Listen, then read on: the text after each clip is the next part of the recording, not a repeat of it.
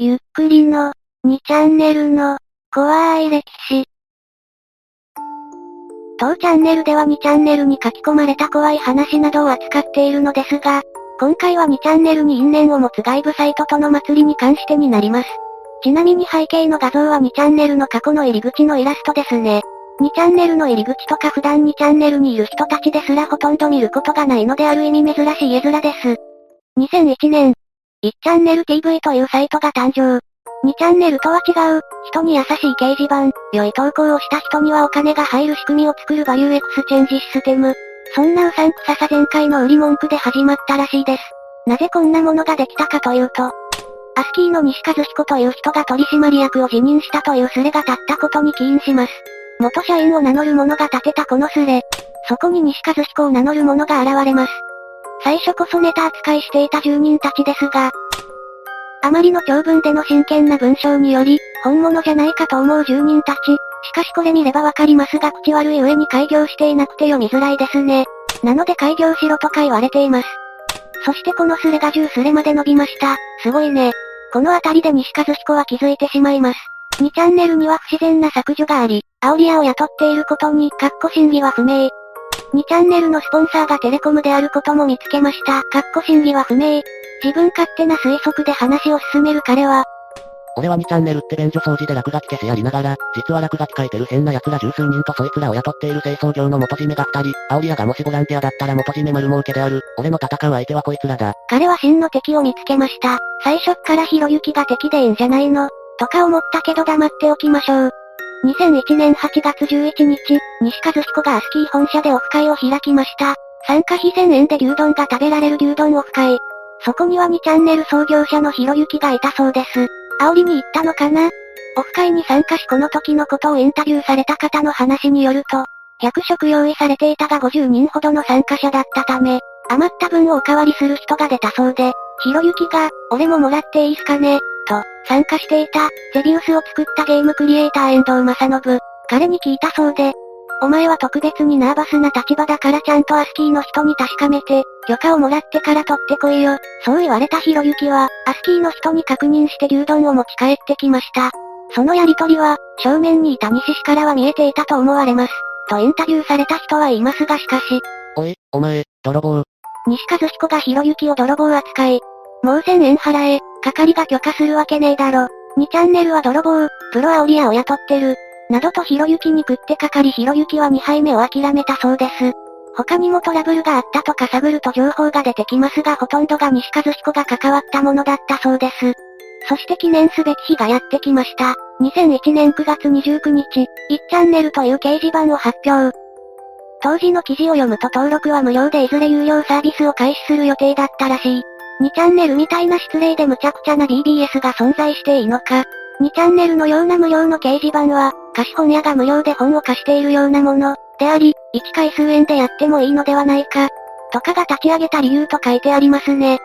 引っ越してくる人は多いだろう、と豪語する西和彦。にチャンネルより優れたものを作れば十分流行ると確信を持っていたらしいです。じゅうがついつかのごぜんいちじ、いちチャンネルサービス開始。にチャンネルから冷やかし目的もありましたが大量の書き込みがあり順風満帆のスタート。なんてことはなかった。サービス開始日の夜のこと。嵐が多いとの理由により、閲覧専用モードにするとの運営からの発表がありました。書き込めない掲示板に何の意味があるのかはわかりませんが、どうやら悪意ある書き込みを削除せず晒してこういうのはいけませんよ、みたいな感じでいい方向に持っていきたいらしいです。これに対してにチャンネルでは、苦しい言い訳にも見える。にちゃん風に言えば釣れましたってとこか、のように対応できなかったことに対する苦し紛れと取る書き込みがありました。そしてじゅうがつじゅうよっかに再開。その時期のにチャンネルでのいちチャンネルの話題はというと、多少スレは立っているようですが、どのスレもひゃくもいかずに終わっています。ウォッチスレというところでのみにぎわっていたようです。当のいちチャンネルはどんな状況かというと、おばあちゃんの知恵板、という今でいうところの知恵袋的なスレがありました。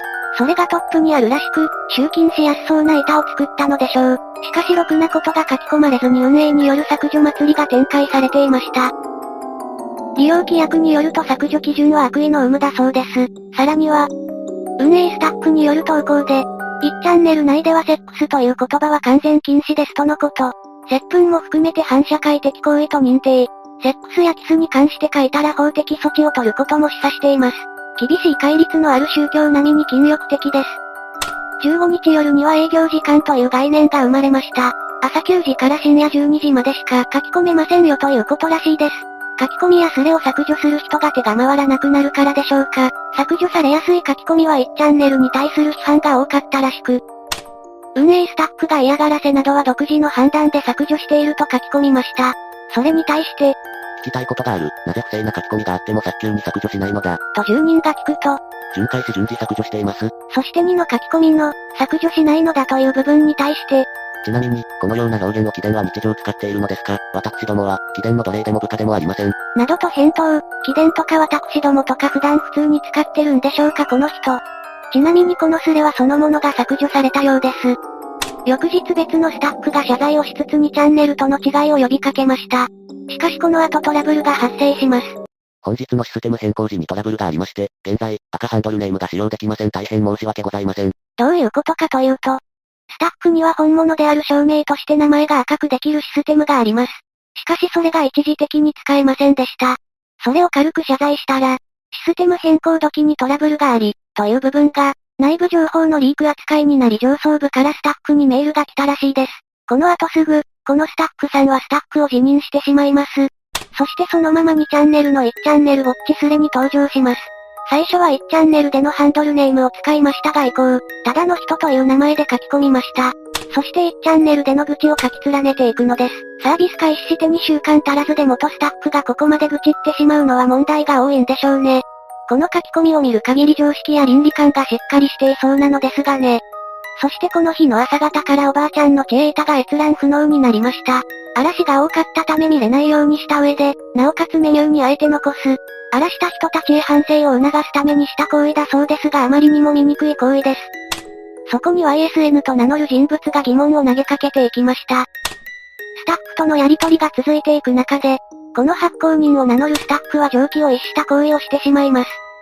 この書き込みにおいて、素朴な疑問なのですが、勤務先企業は、業務時間中に延々として書き込みを認められておられるのですか？それとも、勤務先企業の意向ですか？このスタッフは管理者権限でどこから繋いでいるかを調べ、ワイエスエヌ さんがどこの企業から繋いでいるかを知ったようです。議論の中でその情報を出す必要がない、規約に法的な判断が必要な時だけ使うと書いてあるから規約違反だ、などと住人たちにフルボッコにされスレを削除したようです。マウントを取るために アイピー アドレスをチェックするとか頭やばいです。別のスタッフが謝るよう促したらしいが、謝るのは相手の方だ就業規則違反だ、などとのたまったらしいです。いちチャンネルに就業規則は関係ないだろと突っ込みたくなりますね。そしてじゅういちがつに入った頃、相も変わらず都合の悪いことは削除削除が続いていた中、運営スタッフの一人、藤見よたと名乗る方が、ここは電子雑誌なので、当いちチャンネルに都合の悪い記事の掲載はしません。と掲示板ではなく電子雑誌であると主張します。もう色々と無理がありますね。そしてこの藤見伊代氏は今後の話の中心人物になっていきます。繰り返しますが、いちチャンネルはペーパーメディアと同じく、弊社にとって、都合の悪い情報は全て削除します。クオリティの低い投稿も削除します。公序良俗に反する情報も削除します。これやるのは仕方ないにしても宣言する必要はないですよね。これにおいてにチャンネルのウォッチスレでは、いいよた、とうとう壊れちゃったな。あっちでもとひゃくさんじゅういちを書いたものです。にチャンネルには初めて書き込みます。ワイエスエヌ さん、返答ありがとうございました。いや、あっちの一言ですにも書いたんですが、今にも消されそうで。さすがにそんな早く消されないでしょう。今、消されたね。仕事早すぎはろた。自分の書き込み以外全部消す気か。正直、いちチャンネルはネット史上最強の掲示板だと思う。常に予想の上を行くいちチャンネル。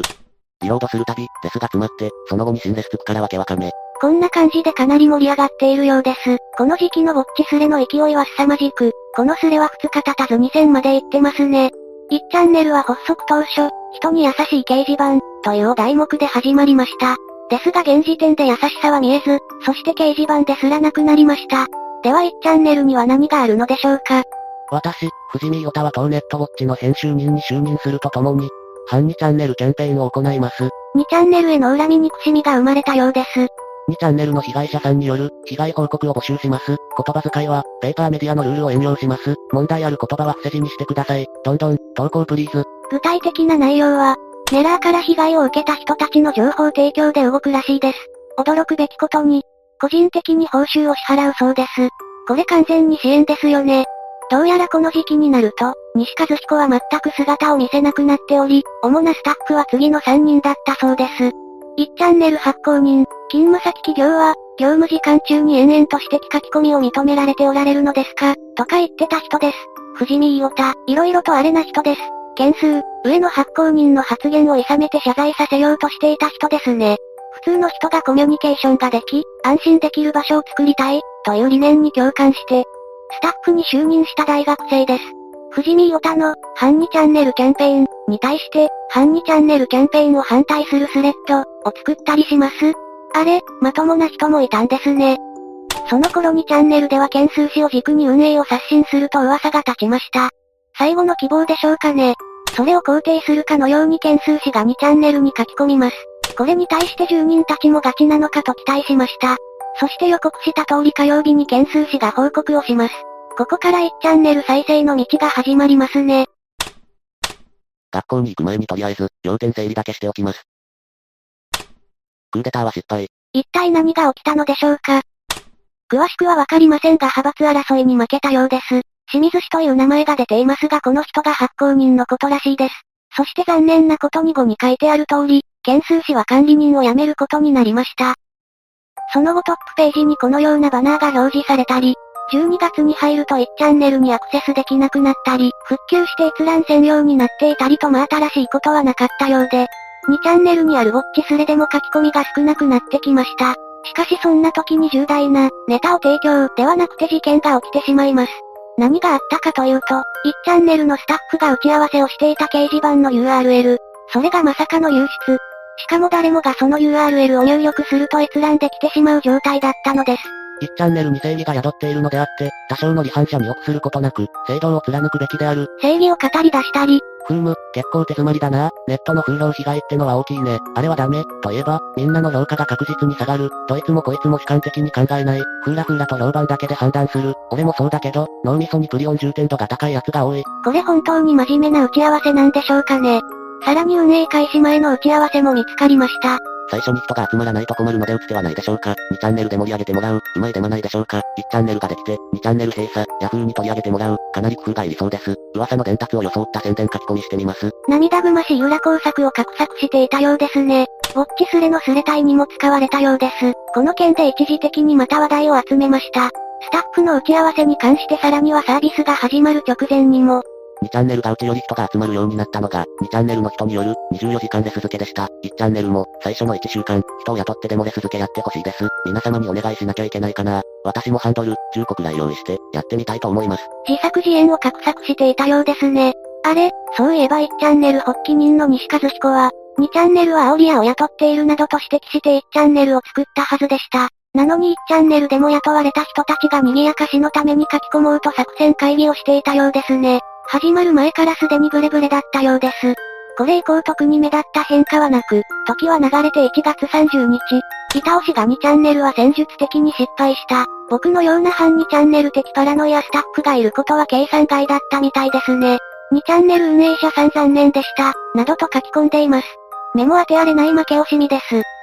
その他にも気が触れたかのように、自分への誹謗中傷がにチャンネルのレイゾンテールだとか、世の中理不尽だ、このままだと日本社会は破局を迎える、などと書き散らしていきました。さらにはにチャンネル運営者は運営が下手くそという、どでかいブーメランを投げ始め、いちチャンネルで半年ほど雑巾掛けをした方がいいと、変わった援助要請をしました。板押しによる快進撃はまだ続き、にチャンネルに切り込んでいきました。この切り込み隊長氏はにチャンネルの運営関係者です。ここでもやはり色々難癖をつけた挙句に、いちチャンネルで半年雑巾掛けしていけと、救助要請を書き置きしていきます。ところでさっきからいいお達しが使ってる。電網死刑場にチャンネルって、地味にかっこよくないですか?じゅうにびょうかんあって私は好きです。そしてこれらの書き込みに対して、当時の管理人ひろゆきは、っていうか、いちチャンネルの雑巾掛けやりたいんですが、申し込み口はどちらですかと、全力で楽しんでいました。ひろゆきが降臨したことで少しざわめいていましたね。そして実際に雑巾掛けを申し出るメールを送ったらしいです。煽り方を心得ていますね。その後もいいお達しは、皆様、熱意あふれる誠実なご議論お疲れ様でございます。天網に期待として宿りしにチャンネルが、現実社会へせり出し、人心を浸潤せしめんとしている昨今において、我ら天網に住まう者たちにより、自己批判及び改革の動きを行わんと、いちチャンネルは旗揚げをした。などとよくわからない長文を書き始めまして、現在の状況を見て自分たちの敗北ですと、普通に敗北宣言をしました。そして最後に、ここに至って、日本国は日本文化の熟成に失敗したことが証明されたのある。よって、日本政府は吉野ヶ里にせんとして縄文時代からやり直すべきである。日本政府にダメ出ししていきました。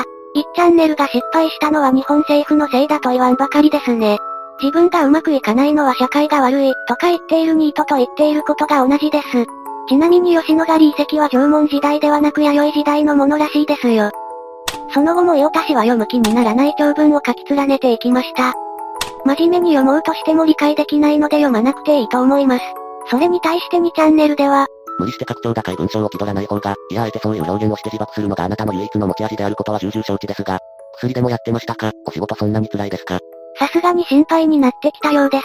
そしてにがつにじゅうはちにち、いちチャンネルのアドレスが、左のから右のに変わりました。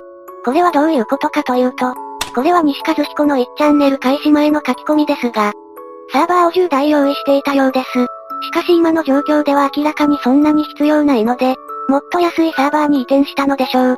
でも敗北宣言までしたんだからなぜ続けるのでしょうか。この時の管理者である発行人氏が、いちチャンネルを諦めきれず自費でサーバーを借りて続けたのではないかと想像されます。潔く終わっておけばいいのにね。そしてこの後いちチャンネルはにせんじゅうねんごがつ。インターネットエクスプローラーではこのページは表示できません。と、表示され歴史に幕を下ろしました。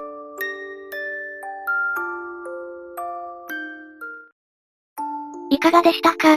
にチャンネルに喧嘩を売る形になって消えた掲示板。私はいちチャンネルに行ったことがないのですが、いちチャンネルに行ったことのある方はぜひ当時の雰囲気や空気をお聞かせください。そして行ったことない方はいちチャンネル騒動をどう思いましたか？ぜひ感想をお聞かせください。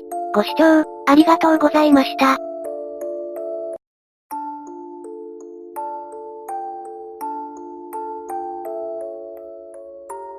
ゆっくりの、怖い話。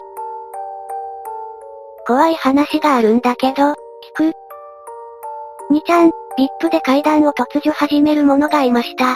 しかし、ただの下手くそな階段すれが思わぬ方向に進むことになりました。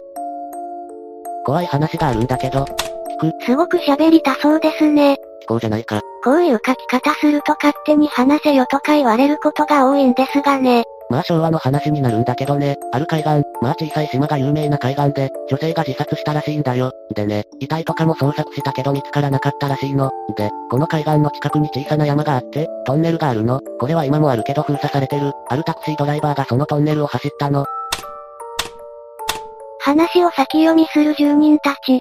トンネルを走ったというよりトンネルを入る直前で女性に止められたらしいの。で、まあ乗せるわけ。女性はどこどこの実家にと告げたらしいの。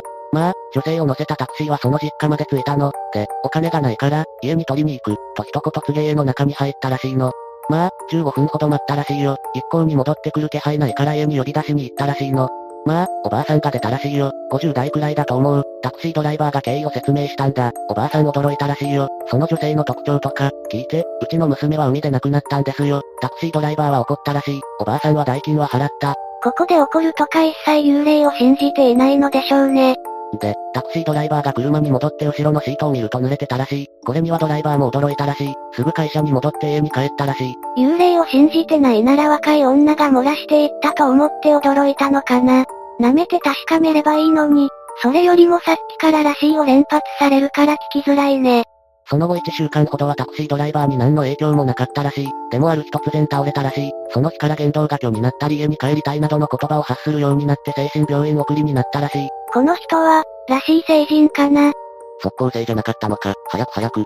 その後、遺族が坊主にトンネル、実家のお祓いを頼んだりしたらしいけどそれでも見る人はいたらしい。で年月が経つにつれトンネル自体が古くなったので新しいトンネルができて、現在は閉鎖されてる、が問題は解消されてはいないらしい。どうやら話はこれで終わりのようです。ここまででじゅうきゅうかいらしいを使いました。おかいただったら袋叩きだぞ。つまらないし文章が読みづらすぎるからね。付近の写真があるけど、トンネル自体は写ってないけど見る。はよはよ。ここでいちが画像をウープしました。奥に見えるのがトンネルですかね。こちらは丘の方を映したものです。展望喫茶安本。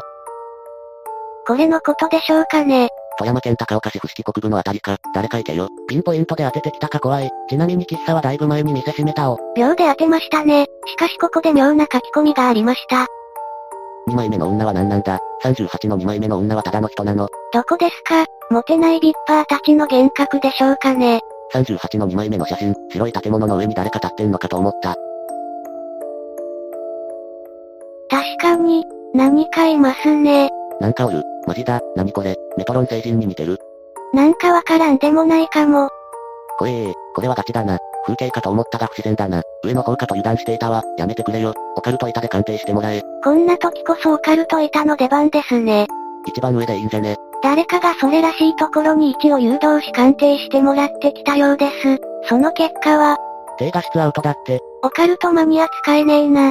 これ現地のこの部分には何も載ってないの。俺は エヌシー とかでよくグロ動画でよく死体とか見るのだが元画像が死んで土色になってる人と同じ色でちょっと怖いのだが、俺が撮って、連れ二人いたけどいたとしても気づかなかった。気づいてたらのんきにすれ立てないし。気づいたらむしろすれ立てるんじゃないのかな。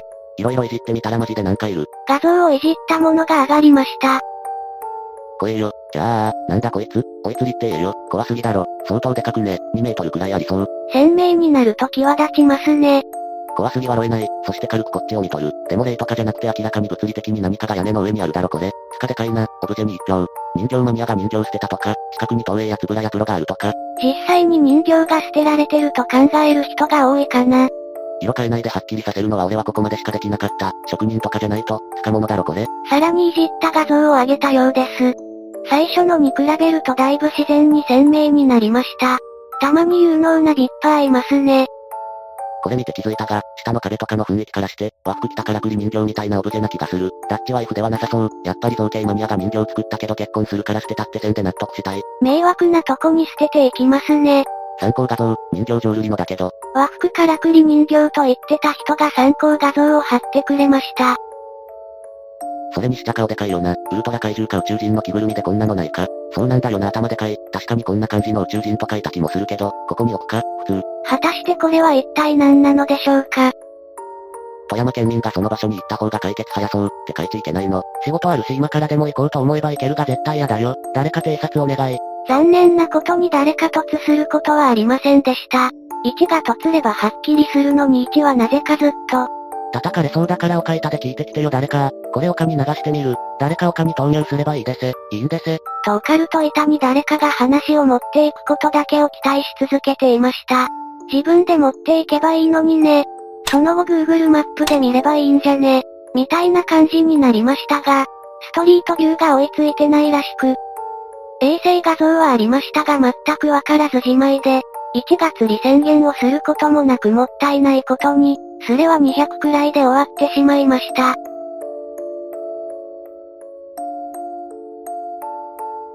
いやちょっと待てよ。そもそもこのスレ今からはちねんまえですよね。今なら Google ストリートビューいけるんじゃね。やっぱりありましたね。展望喫茶安本は結構な立地ですねこれ。残念なことに廃業なようですが、あ、今調べたら復活したのかやってるっぽいです。内装すごいですねこれ。ステンドグラスもかっこいいのでぜひ行ってみたいです。脱線しました。ここから例の場所へ行きましょう。近づいてきましたね。やっぱり何かある。いつ撮られたものかわからないけど、実際にいるらしいです。これ真横から見れそうですね。これだとよくわかりませんね。寄ってみましょう。これをさらに鮮明にすると。仏像じゃねえ。謎を解決してしまった。謎は謎のままの方が良かったのかも。まさか調べたことによって怖いものが怖くなくなってしまうとは思いませんでした。昔からあるまとめサイトなどでもまとめられていたりしますが最近調べた人はいなかったのでしょうかね。当チャンネルでは過去の不思議を解決することも稀にあるようです。今回このスレを調べて分かったことが一つありました。展望喫茶安本はとてもおしゃれなお店だということです。コロナが収束したらぜひ行ってみたいですね。席料がせんえんかかるらしいですが、そのくらいの価値がありそうです。富山県在住の方は行ったことあったらぜひコメント欄にお書きください。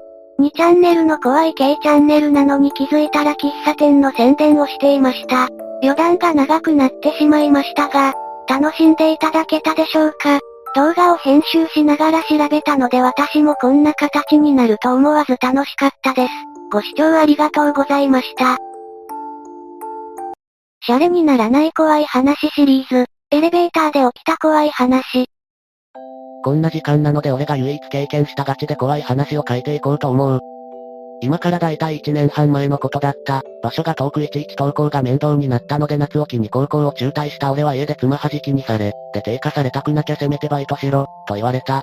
なのでとりあえずそれなりに稼げて重労働にはならない施設警備員になることにした。面接は形式的にといった感じで、当然学歴も気にされず動機も、正直に言ってね、と言われたので、感動されそうだったんで選びました、と馬鹿正直に言ったら受かった。実際ここではそれなりに当たり障りないことを言うべきだったのだろうが、当時俺はアホだったんでそのまま言ってしまった。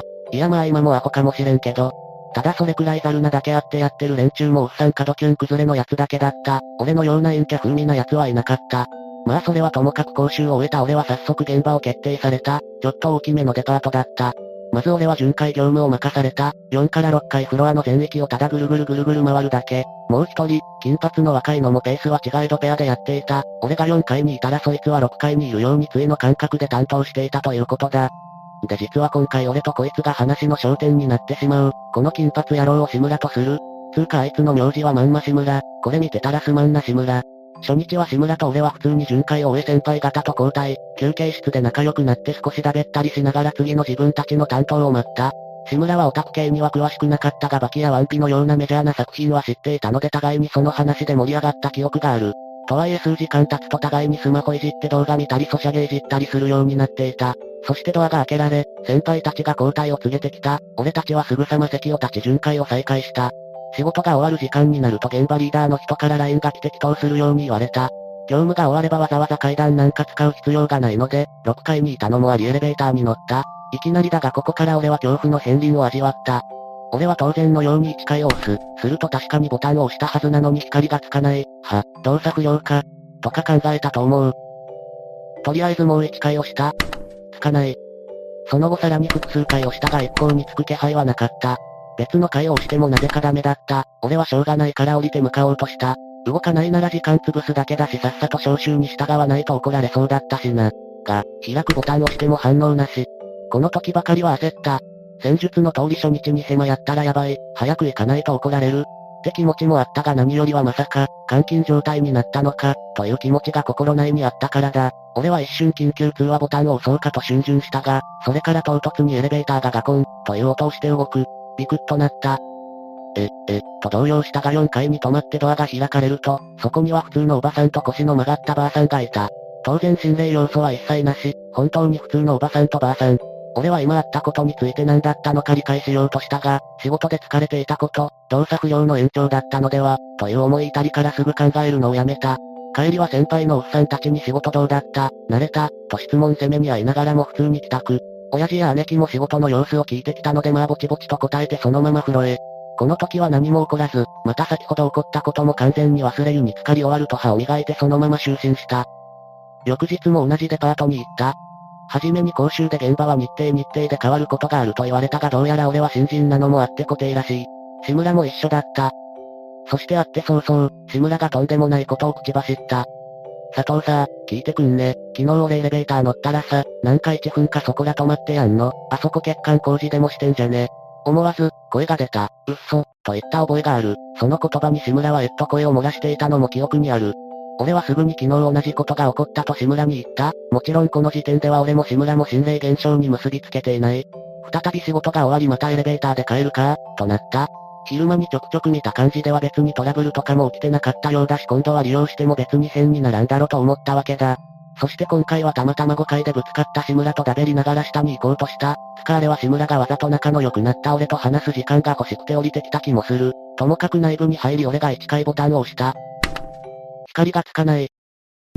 またつかなかったわけだ。俺はこうなると少し背筋が凍る思いになった。志村はアコ面で、アンダー、はようぜよ、と言ってきた。俺は志村に一回ボタンを押すように誘導した。志村は、何言ってんだ、という顔になりながらも押した。光はつかない。志村は、え、え、とか言いながら連打を繰り返した。全く反応もなく、エレベーターも動くことはなかった。しばらくして一部エレベーター特有の空気清浄機、だかエアコンだかのような空気を出すあれが止まる。完全に動きがないからだと思うが、それがさらに俺と志村の心理状態を変にさせていた。互いに話さずとも前日のあれだと理解していたと思う。俺は確かその時にアイコンを開こうとしていた。エレベーター内でも電波アンテナがいっぽんくらいは立つ時もあると思う。ただ何秒何十秒待てどもアンテナは立たない。それを志村に伝えるとなおさら志村は焦っていく。もちろん俺も焦っていた。志村も前回のボタンを押したようだがどれも反応しなかった。というかまた同じことをやって無駄だったのを俺も認識している。他の人が普通に使えていたっぽいのは遠目ながらもお互い視認済みだった。それを口頭で相互確認しながら俺はようやくここで本格的に思い、口に出した。これ、幽霊とかそういうんじゃないの。俺がそう言うと志村も俺も二人ともしばらく沈黙。がすぐに志村が顔を歪め、いやいやいやいや勘弁してくれよ。と言いながらうずくまった。俺は志村がそうしている間に一縷の希望を持って ライン 通話を試した。確か母親と親父にも連絡した。反応はなかった。その事実を知ると俺は覚悟を決めて、あとさんぷんしたら緊急通話ボタン、押そう、と志村に言った。志村は憔悴しかけたようなくっそ情けない顔で、うん、と言った。金髪のくせにビビり屋だなと思ったが向こうも俺の顔見て脱税とか思ってたのかもしれない。そしてもうそろそろ押すか、というギリギリのところだった。ガコン、と大きな振動を感じた瞬間のことだった。急にエレベーターが動き出して俺と志村は狼狽した。だがそれ以上に俺の胸中にあったのは安堵だった。志村もおそらくそうだと思う。エレベーターを出た瞬間二人で現場リーダーのところへ超スピードで駆け込んだ。開口一番に待っていたのは現場リーダーの不満げな、遅いよ君らー、だった。俺としては先にエレベーターのことを話したかったし証拠とか言われたら ライン 通話したのがそれです履歴確認してくださいとか色々頭に浮かんでいたがまず先に説教されたのでなかなか言い出せなかった。ちなみにその時先輩方が遠目に笑っていた気がするがぶっちゃけそれが気にならないくらい興奮していた。が現場リーダーの人がうんぬんかんぬん言ってる中志村が、あの、聞いてください。と声を張って言った。現場リーダーも、え、何と戸惑い気味に聞き返した。また俺と志村が前日に経験したことも合わせて言っていて俺は途中途中証言を行っていた。現場リーダーも最初ははぁ、という顔をしていたが最後まで聞くとふーん、くらいの顔にはなっていた。そこで明日現場リーダーが仕事始めに、君らと一緒に乗ったるよ、と言った。その程度なら仕事の範囲出しとか言っていた気がするがむちゃくちゃ舐めた顔だったので実際舐めてたんだろうと思う。というか俺たちの言ってることを半ば嘘だと思っているような感じだった。必死さ度合いでわかるもんだと思うが、まあ当時はそんなことも考えずとりあえず帰宅という形に。家では無論何もなし、いつも通りのルーチンをこなして普通に寝た。とはいえ怖くて若干眠れなかったのはあった。次の日にリーダーが俺と志村を呼んだ、宣言通り試してやるよということだった。俺は初日のおばさんたちのこともあるし本来ここで、他人が介入すると意味ないんじゃないか、と思うべきだったんだろうが、ビビっていてそこまで脳が回っていなかった。そして何よりそんなのは杞憂だった。俺と志村は黙りながらエレベーター内に入る。その次リーダーが入る。三人だけになったエレベーター内で志村が恐る恐るボタンを押そうとする。ボタンは点灯しなかった。リーダーが顔を潜める。おめえわざとやってんだろ、と非難の目だった。志村は首を振ってリーダーに試すように言った。リーダーは本気でうさんくさいものを見るような目で志村を見ていたが、自分で押した瞬間、何もつかないのを見て顔色を変えた。ほらねほらね、と志村はジェスチャーで示しながら言った。リーダーは無言でボタンを連打するが光のつく気配はゼロ、長押しや力強く押すなどのアプローチも行っていたが無駄だった。リーダーはマジ顔になって俺がやったようにスマホで色々やるもこれまた無駄。俺もその間をしたり親への電話でスマホ耳に当てたりしていたがノーリアクション。志村も似たようなことをやって似たような結果だったと思われる。リーダーはそれまでと打って変わった小姉で、どうすると聞いてきた。俺が昨日言ったように、少し経ったら緊急通話をしませんかと言ったらわかった、と頷いた。がそれから間もなく、じゅうびょうもなかったと思う。そこでエレベーターが再度動き出した。瞬間俺と志村とリーダーは顔を見合わせる。だがそれは安心の意味ではなかった。少なくとも俺は、妙に遅い動き出しに、不気味なほどゆっくりとした移動だったから。そしてそれを裏付けるかのように、ちらりと見えた斜め上の回数表示が未だに変わらなかった。もうそれなりに動いているはずなのにだ。俺は声が出せなかった。心臓が異常にバクバクして声を吐ける状態じゃなかったから、回数表示が変わらないままエレベーターが下がっていく。ゆっくり、ゆっくり。志村やリーダーが俺と同じように気づいていたのかはわからない。隣を見ていなかったし見る余裕もなかった。ただどっちも声は出ていなかったのは確かだった。揺れが突然止まる。俺は黙ったままエレベーターの動向を注視していた。その先は、真っ暗だった。正確には黒一面とかではなく、ワンフロアの造形一歩差はあるが、電気のついていない感じというか。夜といっても警備員やスタッフがいるのだから真っ暗にするのはおかしい。ただただ不気味だった。三人とも依然と声を発さないまま、そのフロアで止まっていた。全く動こうとしなかった。ただ少しして、何かが闇で動いた気がした。おそらくリーダーもそれが見えたんだと思う。俺とリーダーの二人が体をビクッと震わせた。それにビビって志村がこっちを向いたのまではわかった。リーダーが反射的に閉めるボタンを押した。この先閲覧注意あり、怖い方はさんじゅうびょうくらい目を閉じてください。すると闇の中の何かがコッコッコッコッと早歩きで近づいてきた。俺は最大限に顔を歪めながらドアが閉まるのを待った。そしてドアがもう閉まるかという時、俺はその闇の中の正体をちらりと見た。見えてしまった。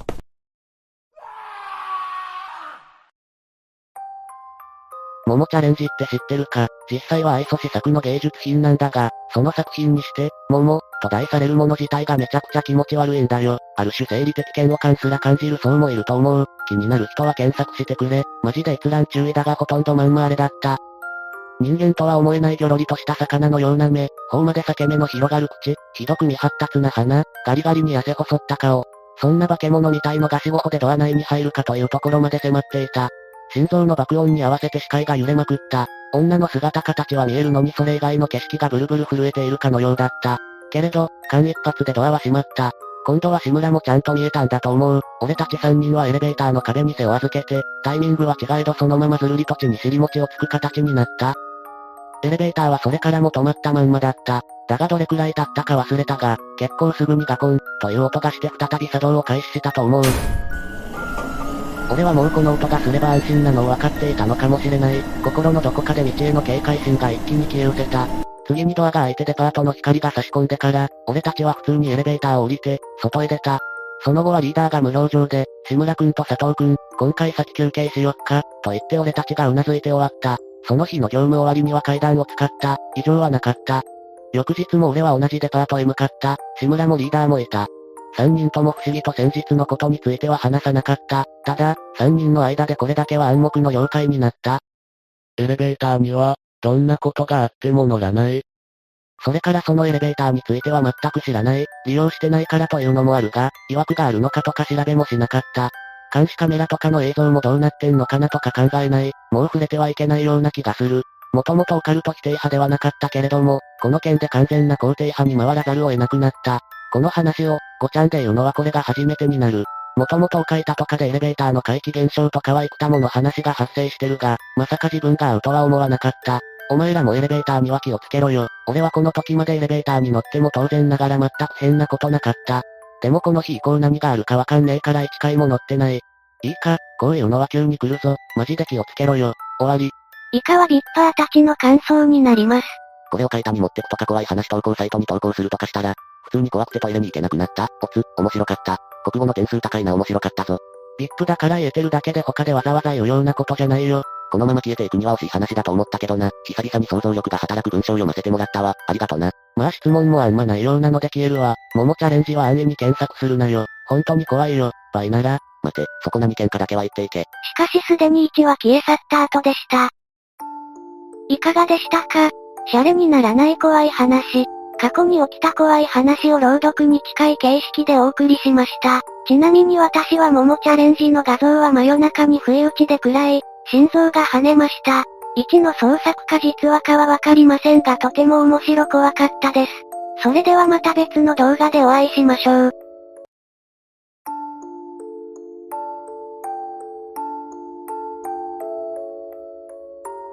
ゆっくりの、怖い話。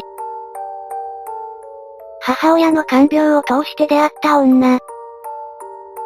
人は生きていく間にどれほどの人と関わっていくのでしょうか。いろいろな人と出会っていく中、時には不思議な人と出会うこともあるかもしれません。これは不思議な女性と出会った男のお話です。母親がアルツハイマーになって出会った女の話。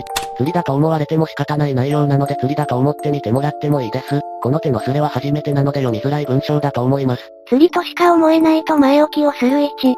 当時俺ははたちの社会人、母親はよんじゅうさんさい、俺は母親と二人で小さなアパートで暮らしていた。父親とは俺が子供の頃に離婚、親戚連中とも縁を切り、母方の両親はすでに他界している。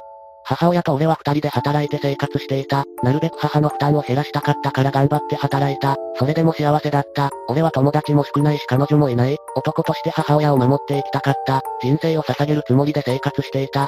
母親は複雑だったのか、気を使って、たまには遊んできな、早く彼女作りなさい、といつも笑っていい。俺はごまかして、いいから、なんて言ってたと思う。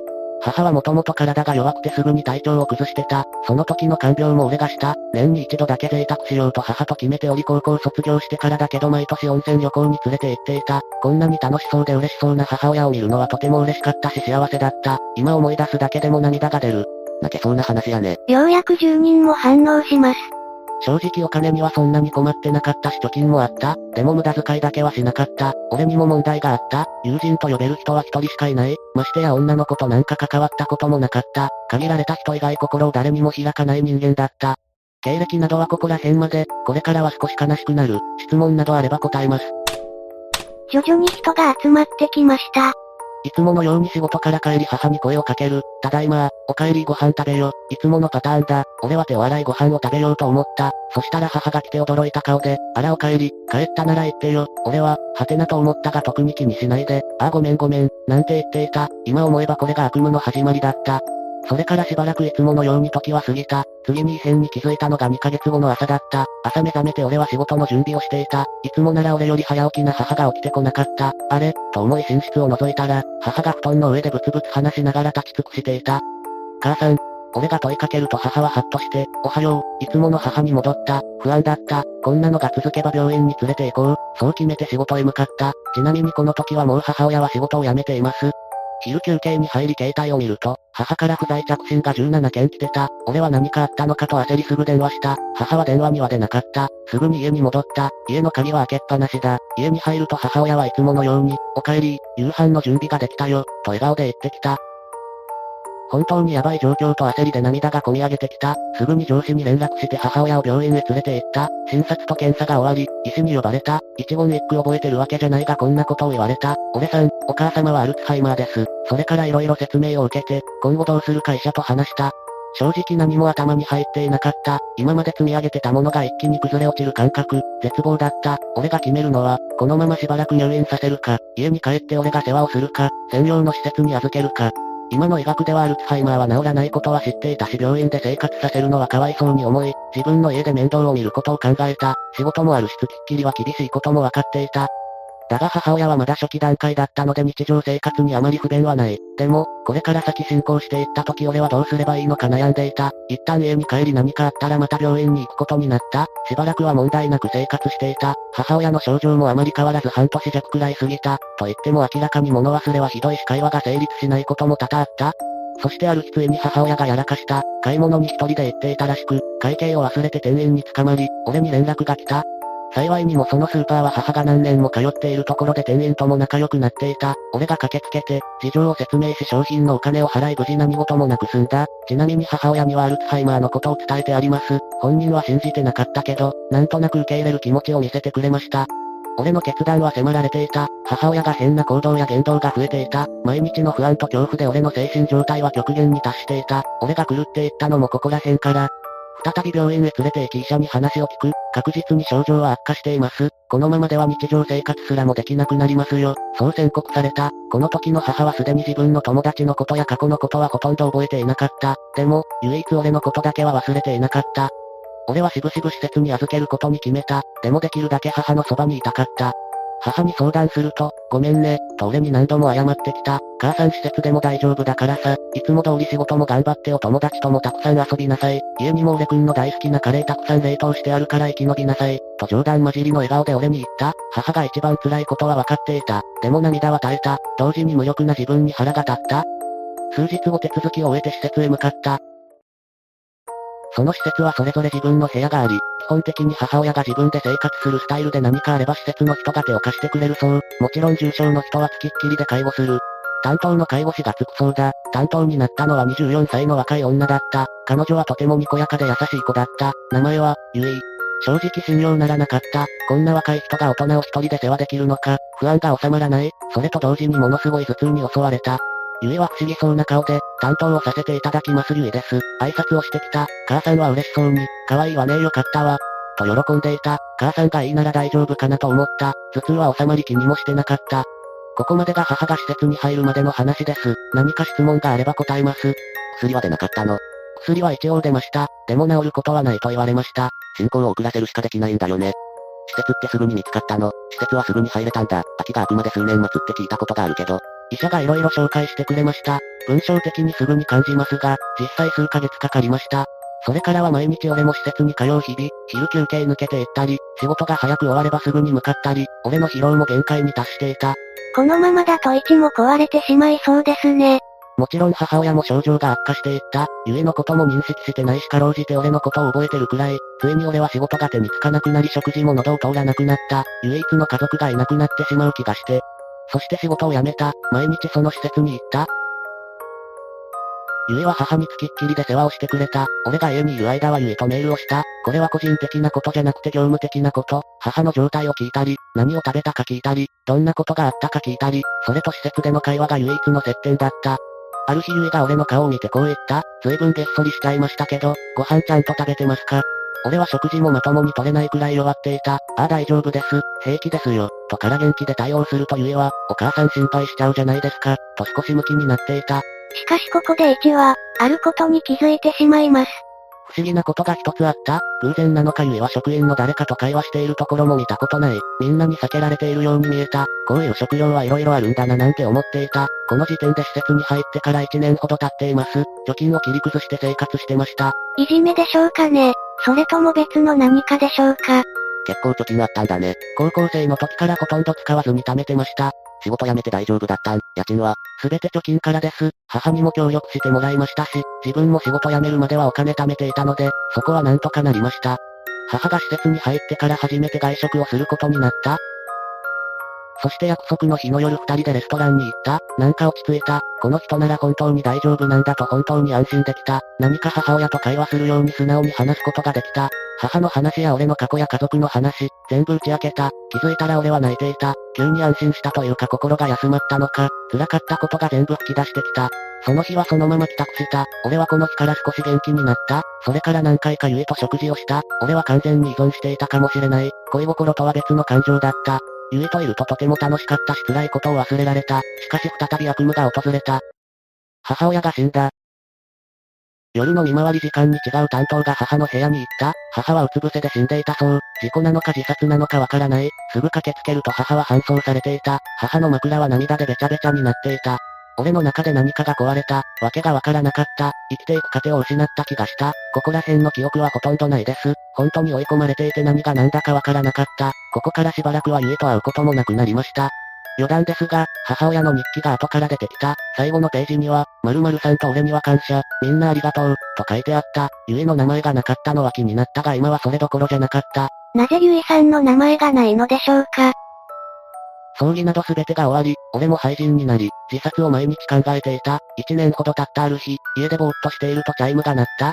覗き穴から見るとゆいだった。部屋に入れて、どうしましたか？と聞いた。ゆいは、俺さんのことが心配でして、なんて言ってた。今更なんだ、葬儀にも来なかったし連絡一つもくれなかったのになんでだ、俺が伝える、ゆいは泣きながら謝るだけ、なんか俺も呆れて、もういいよ、と伝えた。それから毎日ゆいは俺の家に来るようになった。再び会話し前のような関係に徐々に戻っていった。ゆいはよく手料理を作ってくれた。俺の大好きなカレー、何か母の味に似ていて涙が出た。そして半年ほど関係が続き、ほぼ同棲状態、精神的にも落ち着いた俺は、自分のこれからの未来を思い描けるようになった。再就職もして幸せだった。結婚を決意しプロポーズをしようと思い婚約指輪も買った。張り切って家に帰った。ただいま、帰ったよ。いつも聞こえる声が聞こえなかった。不安になりリビングへ行った。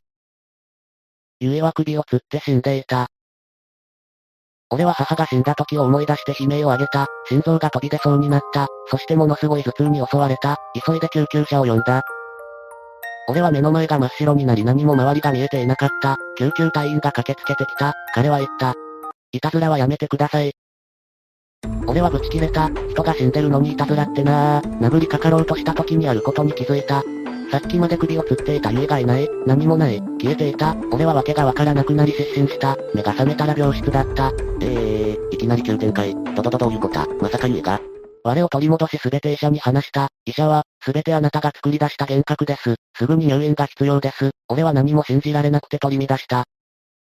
つまり俺は母がアルツハイマーになった時から幻想と現実の区別がつかなくなっていた。すべて自分の中で作り出したものだった。それを統一させる治療が必要なのだと。原因は極限まで溜めたストレスと不安。急に嘘くさくなってすみません。でも本当なんです。人の精神って恐ろしいほど不思議なんです。後から気づいた。ゆえは存在しなかった。だから職員とも話すことはないし、見えることもない。俺が食べてたカレーは母の冷凍してたカレー。え、それ何年前の、お腹大丈夫かな？レストランへ行ったのも一人。周りから見たらヤバい人だったんだろうか。メールも送信履歴があったが送っていたのは母親の携帯だった。母親は病気のせいで携帯を扱うことができなかったため、気づかなかった。半年入院してやっと我に返りました。未だに現実に思えて仕方ないです。でも矛盾がありすぎて嫌でも現実に戻される。あと、ゆえが死んだのはおそらく俺が新しい人生の第一歩を結婚という方法で踏み出そうとしたから、この幻想に終止符を打とうとした結果だそうです。一応話はここまでです。今は普通の生活を送ってるし嫁も娘もいます。幸せです。読みづらくて、すみませんでした。後半疲れて少し適当になってしまった。何かわからないことがあれば質問答えます。嫁と娘はどこから現れたの？それも幻覚かもしれない。嫁と娘は幻覚ではないはず。職場の方の紹介で知り合った女性と結婚しました。つまりゆえはタルパってこと。タルパとは何か。自分の脳内のイメージを現実に見えるまでイメージ化して、それに話しかけ、最初のうちは自分で返事を考えてると、そのうちそれが勝手に返事をしてくれる、脳内恋人、脳内友達、そんな感じの存在になっていきます。語源はチベット密教で似た技術があるプルパというものがあるとかなんとか、ぶっちゃけ自分の脳を意図的におかしくさせるような感じなので、危険なことになったと ブイアイピー あたりで色々報告がありますね。ブイアイピー ではタルパや幽体離脱スレがたまに立ち、日夜現実逃避したいニートたちが挑戦してる。私も昔ちょっとやったけど無理だった。やるときは危険を承知でやってみてください。タルパって何かわからないけど多分そうです。なんか不思議な話だね。こういうのあるんだな。でも今は幸せそうでよかったね。今何の仕事？今は介護の仕事をしてます。忙しいですけど、すごくやりがいがあります。人が首吊ってるとこなんか幻覚でも見たくないや。もう二度と見たくないですね。介護って大変だよね。お嫁さんも介護職ってわけではなさそうだけど。嫁は今は専業主婦です。もともとは事務職をしていました。まあ今は幸せそうならよかったよ。そんな体験ないからびっくりしたけど読み応えあった。最後まで読んでくれてありがとうございます。彼が出会った女性は彼の心が生み出した。心の拠り所だったのかもしれませんね。もしかしたら皆さんの中にも幼少の頃に、自分にしか見えない友達、イマジナリーフレンドと呼ばれるものが見えた人もいるかもしれません。にチャンネルにはヤバい経験を持つ人もいるもので、自分にしか見えない友達にリアルに遭遇するというわけのわからない経験持ちもいます。そういった話もにチャンネルには結構あるので、今後動画にまとめていくかもしれません。皆さんは今回のお話どう思いましたか？感想をお待ちしています。ご視聴ありがとうございました。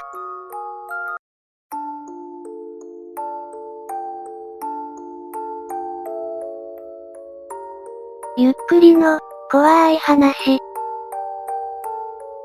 時空のおっさん。皆さんは時空のおっさんを知っていますか？ネット上で語られる都市伝説のような存在。いつ、誰が最初にそれを書き込んだのかはわかりませんが、現在でも遭遇したという報告は絶えません。果たして実態はどうなっているのか。では少し体験談を読んでいきましょう。時空のおっさん、時空の彼方で働いている、おっさんについて語るスレです。イカコピペ。え、何このスレ。時空のおっさん専用スレなんてあったんですね。しかも結構古い。にかげつぐらい前に体験したことです。もしかしたら夢だったのかもしれませんが聞いてください。朝、起きたのがじゅうじだった。もう、じゅうじか。現在、大学はくじはんから始まるわけだが、いつも少し遅刻していく自分は焦ることはなかった。ちなみに俺の家から大学までさんぷんぐらい着く距離。朝の朝食、前日の残り物を食べダラダラと支度をしてたんで、結局大学に着いたのがじゅうじにじゅうよんぷん、大学の中には人は全くいなかった、というかゼロの状態、自分は、みんな、授業にちゃんと出てて偉いな、そんなことを思っていた。それで、自分は教室に向かった。教室に着き、中に入ってみると誰もいない。あれ、もしかして教室間違えた、と思い、紙で確認したらやっぱし、今日の講義がある教室。おかしいなと思い、部屋を出ようとした瞬間に携帯が鳴った。ここからが、一番不思議なことなんだけど、その携帯の表示が、ノーバディー、って英字で書かれたのよ。こんな英字とかって絶対に表示されませんよね。俺は、この時何を思ったか電話に出てしまった。はい、もしも、と言った瞬間に、お前、なんでここにいるんだ、おっさんの声だった、あなた誰です、そんなことはどうでもよい、どうやってここに入ってきた、はい、あなた何を言ってるんですか、外を見てみろ。いたずら電話はやめてください、と言い、俺は電話を切った。しかし、少し気になり、教室のベランダにかいから外を見てみた。すると、教室から大学のグラウンドが見える。その中央におっさんが立っているのが見えた。よくよく見ると、携帯電話らしきものを耳に当てているのが見えた。俺がまじまじとおっさんらしき人物を見ていると、おっさんが俺の方にゆっくり顔を移動させた。やばい、俺はそう実感した。すると、おっさんポケットに手を入れたんだ。俺はなんかわからないが危険と察知して、ベランダからダッシュで出て教室から出た。その瞬間、体が伸びるような、初めての感覚に襲われた。な、なんだ、と思っている時、目が覚めた。自分の部屋で俺は寝ていた。時刻ははちじちょうどだった。不思議な夢を見たな。そう考えながら大学の準備をしているとある異変に気づいた。冷蔵庫を開けると前日の夕飯の残り物がなかった。台所にその食器だけが置いてあった。俺は、今でも思う、あの時見た、おっさんは時の番人ではないのか。ちなみに、おっさんの声も、見た時の姿などは一切覚えていない。でも、おっさんだという感覚だけは覚えている。なぜかはわからないが。ここまでがコピペのようですね。大元はシャレコアに書かれたものです。正直、ごめんつではってか、クロノトリガーのじいさんを思い出した。おっさんファンが結構いるのでしょうかね。怖い話かどうかわかんないけどさ、日中、学校の授業中に余分に数分、過ごしたことあるよ。その当時中学生で、前日遅くまでゲームやってたのね。で案の定授業中にすごく眠くなってしまったのよ。でうとうとしてたんだけどそこで急に、この問題やってもらおうか。的なことを言われて前に出させられたんだよ。で黒板の前に立つんだけど、わかんないし寝ぼけてるしでぼーっとしてんのね。で恥ずかしいけど謝ってしまおうと思ってさ、すいませんわかんないっす。って言いながら横に立ってる教師の方にいたんだ。けど、いねえんだよ。誰も、教室にも誰もいないの。シーンとしちゃってさ、どこからも音が聞こえないの。なんかその瞬間日常ではありえない感覚がしてさ、恐怖に近いんだけどちょっと違う。持ちきれない違和感っていうのかな。違和感に押しつぶされる感じですごい気分悪くなった。でとりあえず窓から校庭を見たんだ。体育だったのかなって思って、そしたらおっさんが校庭の真ん中で何かしら作業してんのね。何してるのかなって思った瞬間、おっさんがこっちに気づいてすごい不思議そうな顔で見たんだ。次の瞬間おっさん慌てて上着のポケットに手入れたの。覚えてるのはそこまで、気づいたら俺自分の席に座ってた。でさっきと全く同じように当てられて前に出ろって言われるんだけど、また消えるんじゃないかってすごい不安でさ、真剣に、いや、僕いいです、いいです、って言った。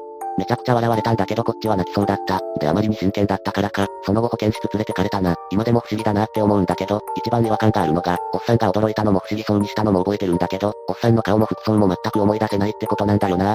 ここまでが二つ目のコピペです。この時代ですでに複数の体験談があったのですね。誰もいないのでここで疑問を提起しておきます。おっさんの上着のポケットの中身には何が入っているのか。二つのコピペの共通点ですね。こういった話には意外と共通点があるパターンが多いです。オカルト以下の人たちはこういう話が好物なようです。この話個人的に大好きです。でも、なかなか情報ないね。まだこの時代は報告が少なかったことが伺えますね。ちなみにこのスレはななねんくらいかけてじゅうスレまで伸びました。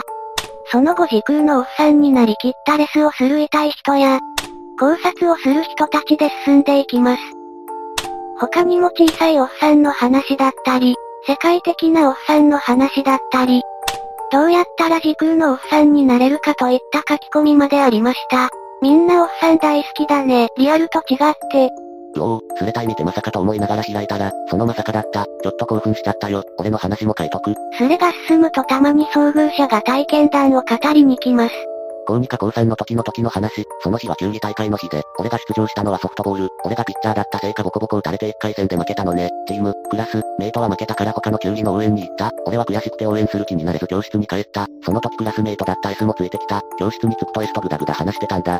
途中で暇になってふたりで将棋を始めたんだ。今思ったらおっさんくせえ高校生だな。で S に負けそうになったの。そこで俺が目をギュッてつむって、ちょっと待ってくれ、って言いながら目を開けるとそこに S がいないんだ。将棋の譜面、見たらバラバラになってんの。そんで怖くなって人が見たくなって、球技大会の日だから人がいると思い、外見たら人影があった。ポツンと一人、球技大会の日なのに。俺目が悪いからおっさんかどうかわかんないけど多分おっさん、こっちに気づいたみたいでゆっくり歩きながらポケット、おもぞもぞしてた。それ見て、怖って思った瞬間頭がグワンってなって将棋を打ってるシーンに戻った。S はこっち見ながら、待てない、と言った。なんかそれも怖かった。ポケットの中は何があるんだろうか。おっさんどんな格好してた？よく覚えてないんだすまん。ただ普通の服装だったかと。なんだあの服は、みたいには思わなかった。そっか、ここに出てる話が仮に全部本当だとして、おっさん結構狭多いな。頑張れ。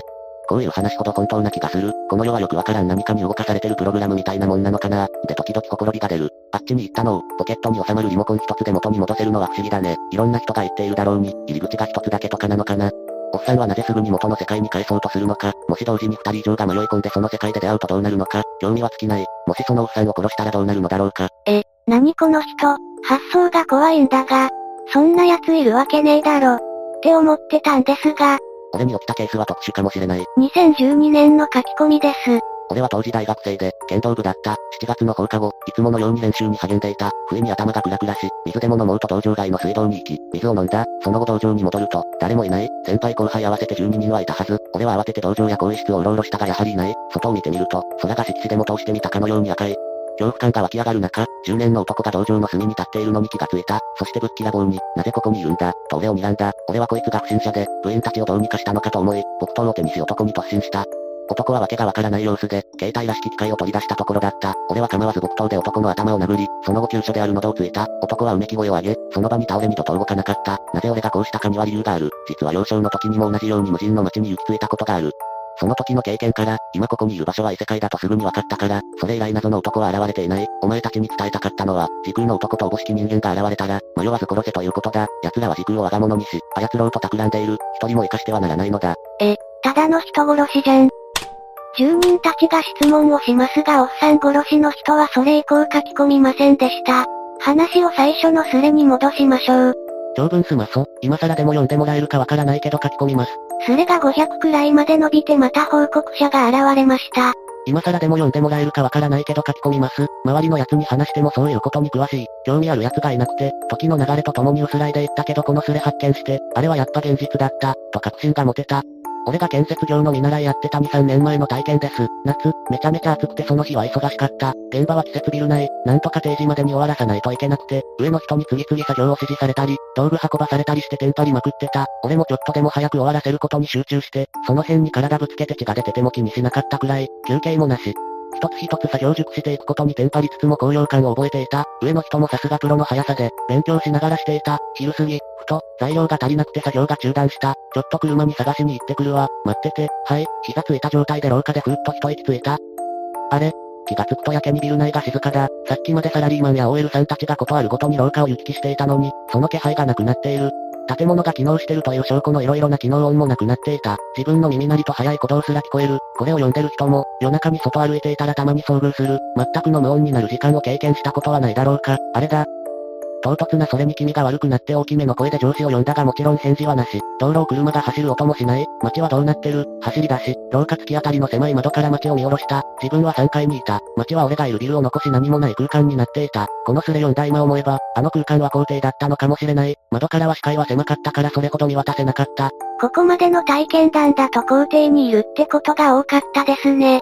遠目に背格好がやっとわかるくらいの距離に誰かがポツンと立っていた。おっさんだった。こっちを見ていた。俺おじ、と睨みつけている気がした。俺は驚いて窓を開け、何か言おうとしたらその人はとてつもない大きな声で、どこから来た、と言った。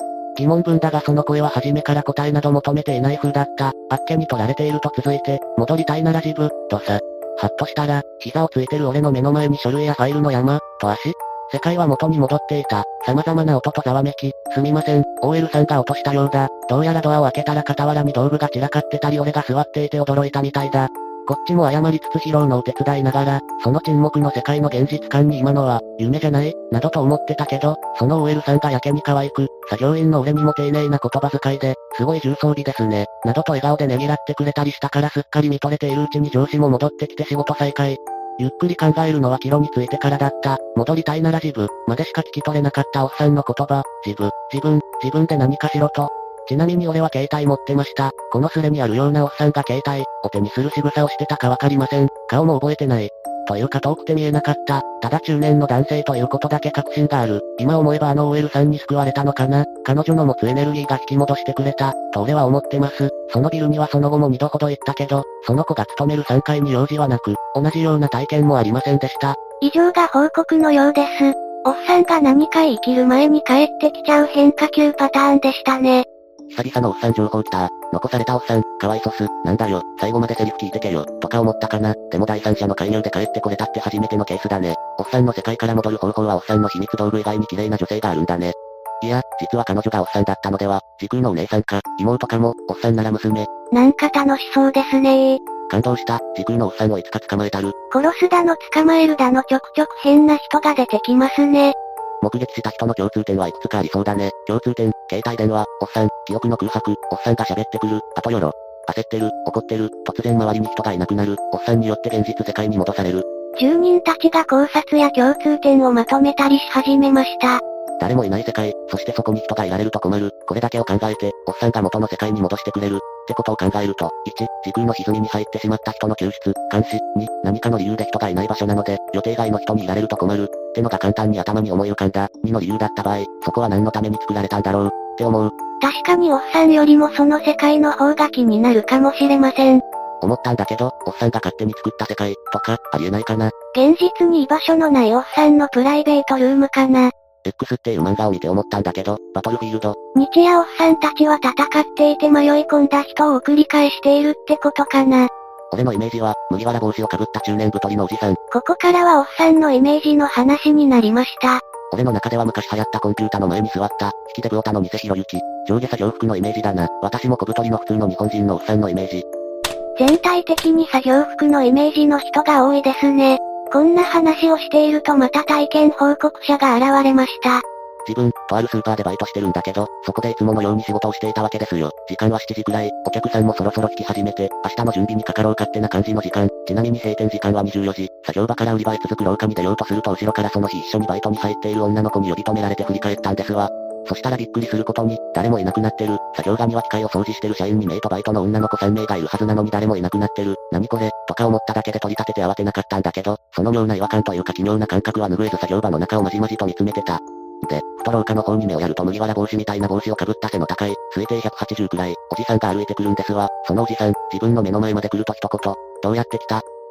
自分はてっきり頭のおかしいお客さんが迷い込んできたのかと思って、作業場の人がいなくなったことは一旦頭の片隅に追いやり、おじさんに、すみませんがお客様、こちらは従業員以外は立ち入り禁止ですので、と言った。でもおじさんは無言、じーっと自分を見てくるだけ。これはやばいお客かとか思いつつ、誰か社員の人を呼びに行こうと売り場に出たわけですよ。ここに来てやっと自分はこの異常事態に気づいたわけです。売り場に完全に人がいなくなってるだけじゃなく電気が消えて、出口はシャッターで塞がれて完全に閉店後の状態。恐怖心が自分の体を支配していくのが面白いくらいよくわかった。人の気配がして後ろを振り返るとさっきのおじさんが立ってる。じーっと無言でこっちを見てくるおじさん。自分はもう無我夢中で大声出してその場から走り去った。ここで未だになぜだかわからないのだが走り去るときなぜか売り場にある豆腐を手に取り走っていた。とにかく外に出ようと社員通用口を目指して走っていると途中で見えない何かにぶつかって豆腐を落としちゃったんですよ。でもまあ豆腐にかまってるほどの精神的余裕もなく再び走り出したところで一気に場面が変わって、ロッカールームで目が覚めました。心臓はバクバクで現実感もあったがどうやら夢らしいのでとにもかくにも一安心。どうも休憩中に寝てしまったっぽいが自分は休憩に入った覚えは一切ない。さらに妙なことに手には汗じゃない水滴が付着している。さらにさらに作業場に戻る途中の廊下で社員の人がほうきとちりとりで何かを掃除しているんですよ。どうしたんですかって聞くと、誰かが豆腐を落としたまま片さずどっか行った、とのこと。夢と現実が偶然一致しただけだと自分は思ってるんだけど、ちょっとこのスレ読んでたら自分の夢と酷似してるところがあるので書き込ませてもらいました。ちょっと長くなってしまったが以上が自分の体験談です。失敬。スーパーにまで現れたおっさん。共通点は、どうやって来た、と自分とおっさん以外人がいないこと、それに物的証拠、豆腐や、携帯電話、が残っていること、おっさん、いつも同じセリフなんだね。さらに体験者が現れます。私が遭遇したおっさんはグレーの作業着姿だった。すごい小さい頃に、ご飯食べててトイレ行きたくなって、また食堂に戻ってきたら、みんないなくなってて電気が消えてた。テレビを見たら何か砂嵐になってて、すごいそれが気になって、電源を切りに行こうとしたら、廊下の引き戸が勢いよく開いて、すごい力で腕を引っ張られた。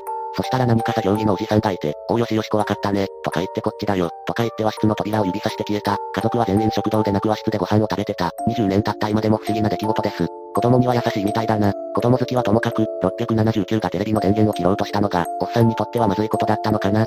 続けてさらに新しい体験者が現れました。わ、わ、わ、ちょっと、今このスレ発見してマジビビってる。たったいっしゅうかんまえに似たような体験しちまったから、ちょっとと報告する。わかりにくいかもしれんが許してくれ。直近の出来事のようです。俺バスケ部なんだけど先週の日曜、練習試合だったんよ。で、俺一応レギュラーだから試合出てたんだ。で、ここら辺のことよく覚えてないんだけど、相手チームの投げたボールが走ってた俺の頭に直撃したらしくて、俺そのまま試合終了までぶっ倒れたわけよ。で、目覚めてたら病院にいた。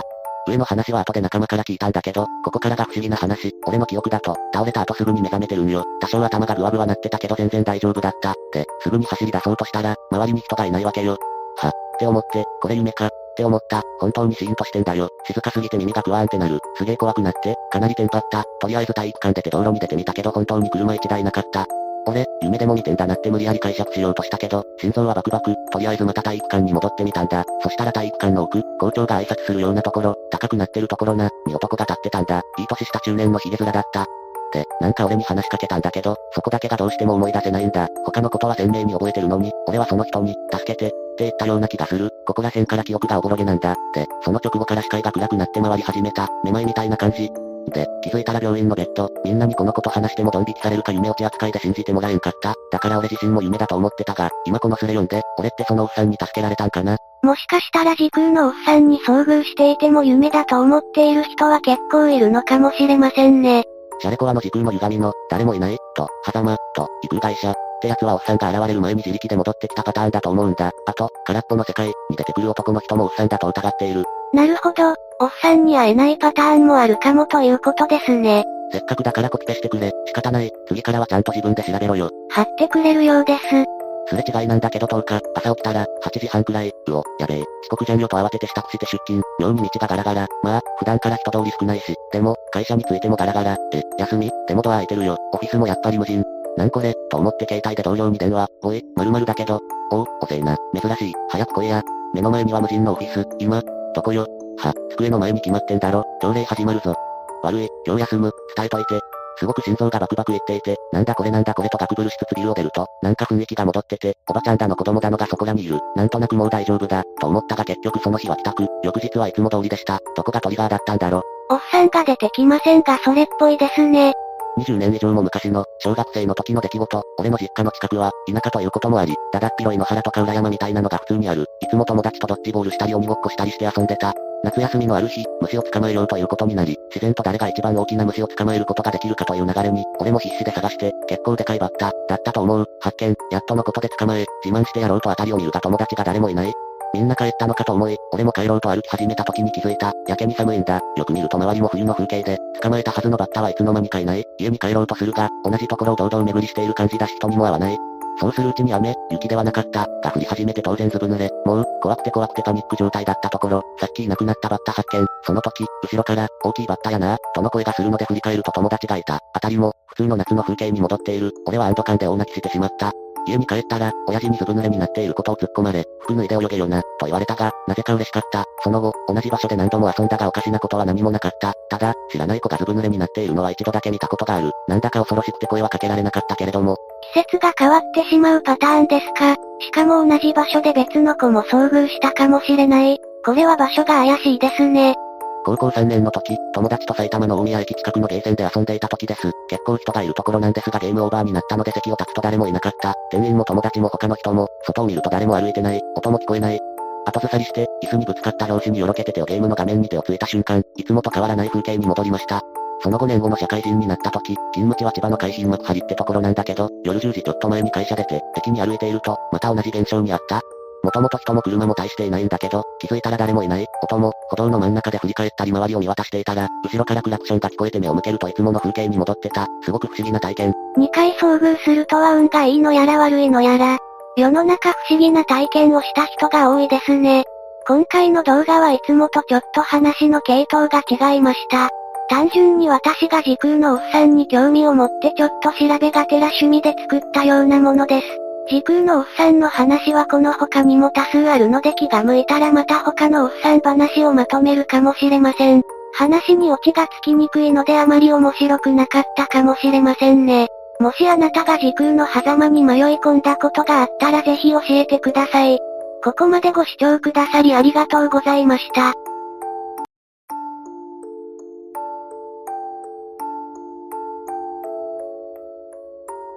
ゆっくりの、怖い話。ブラック企業から脱走しながら実況してみた。にせんじゅうろくねんはちがつ、ここはにチャンネルのとある板、覚悟を持ち、戦いを始める者が現れた。わいまさ、社畜、いっかげつ練りに練った量脱走を本日決行。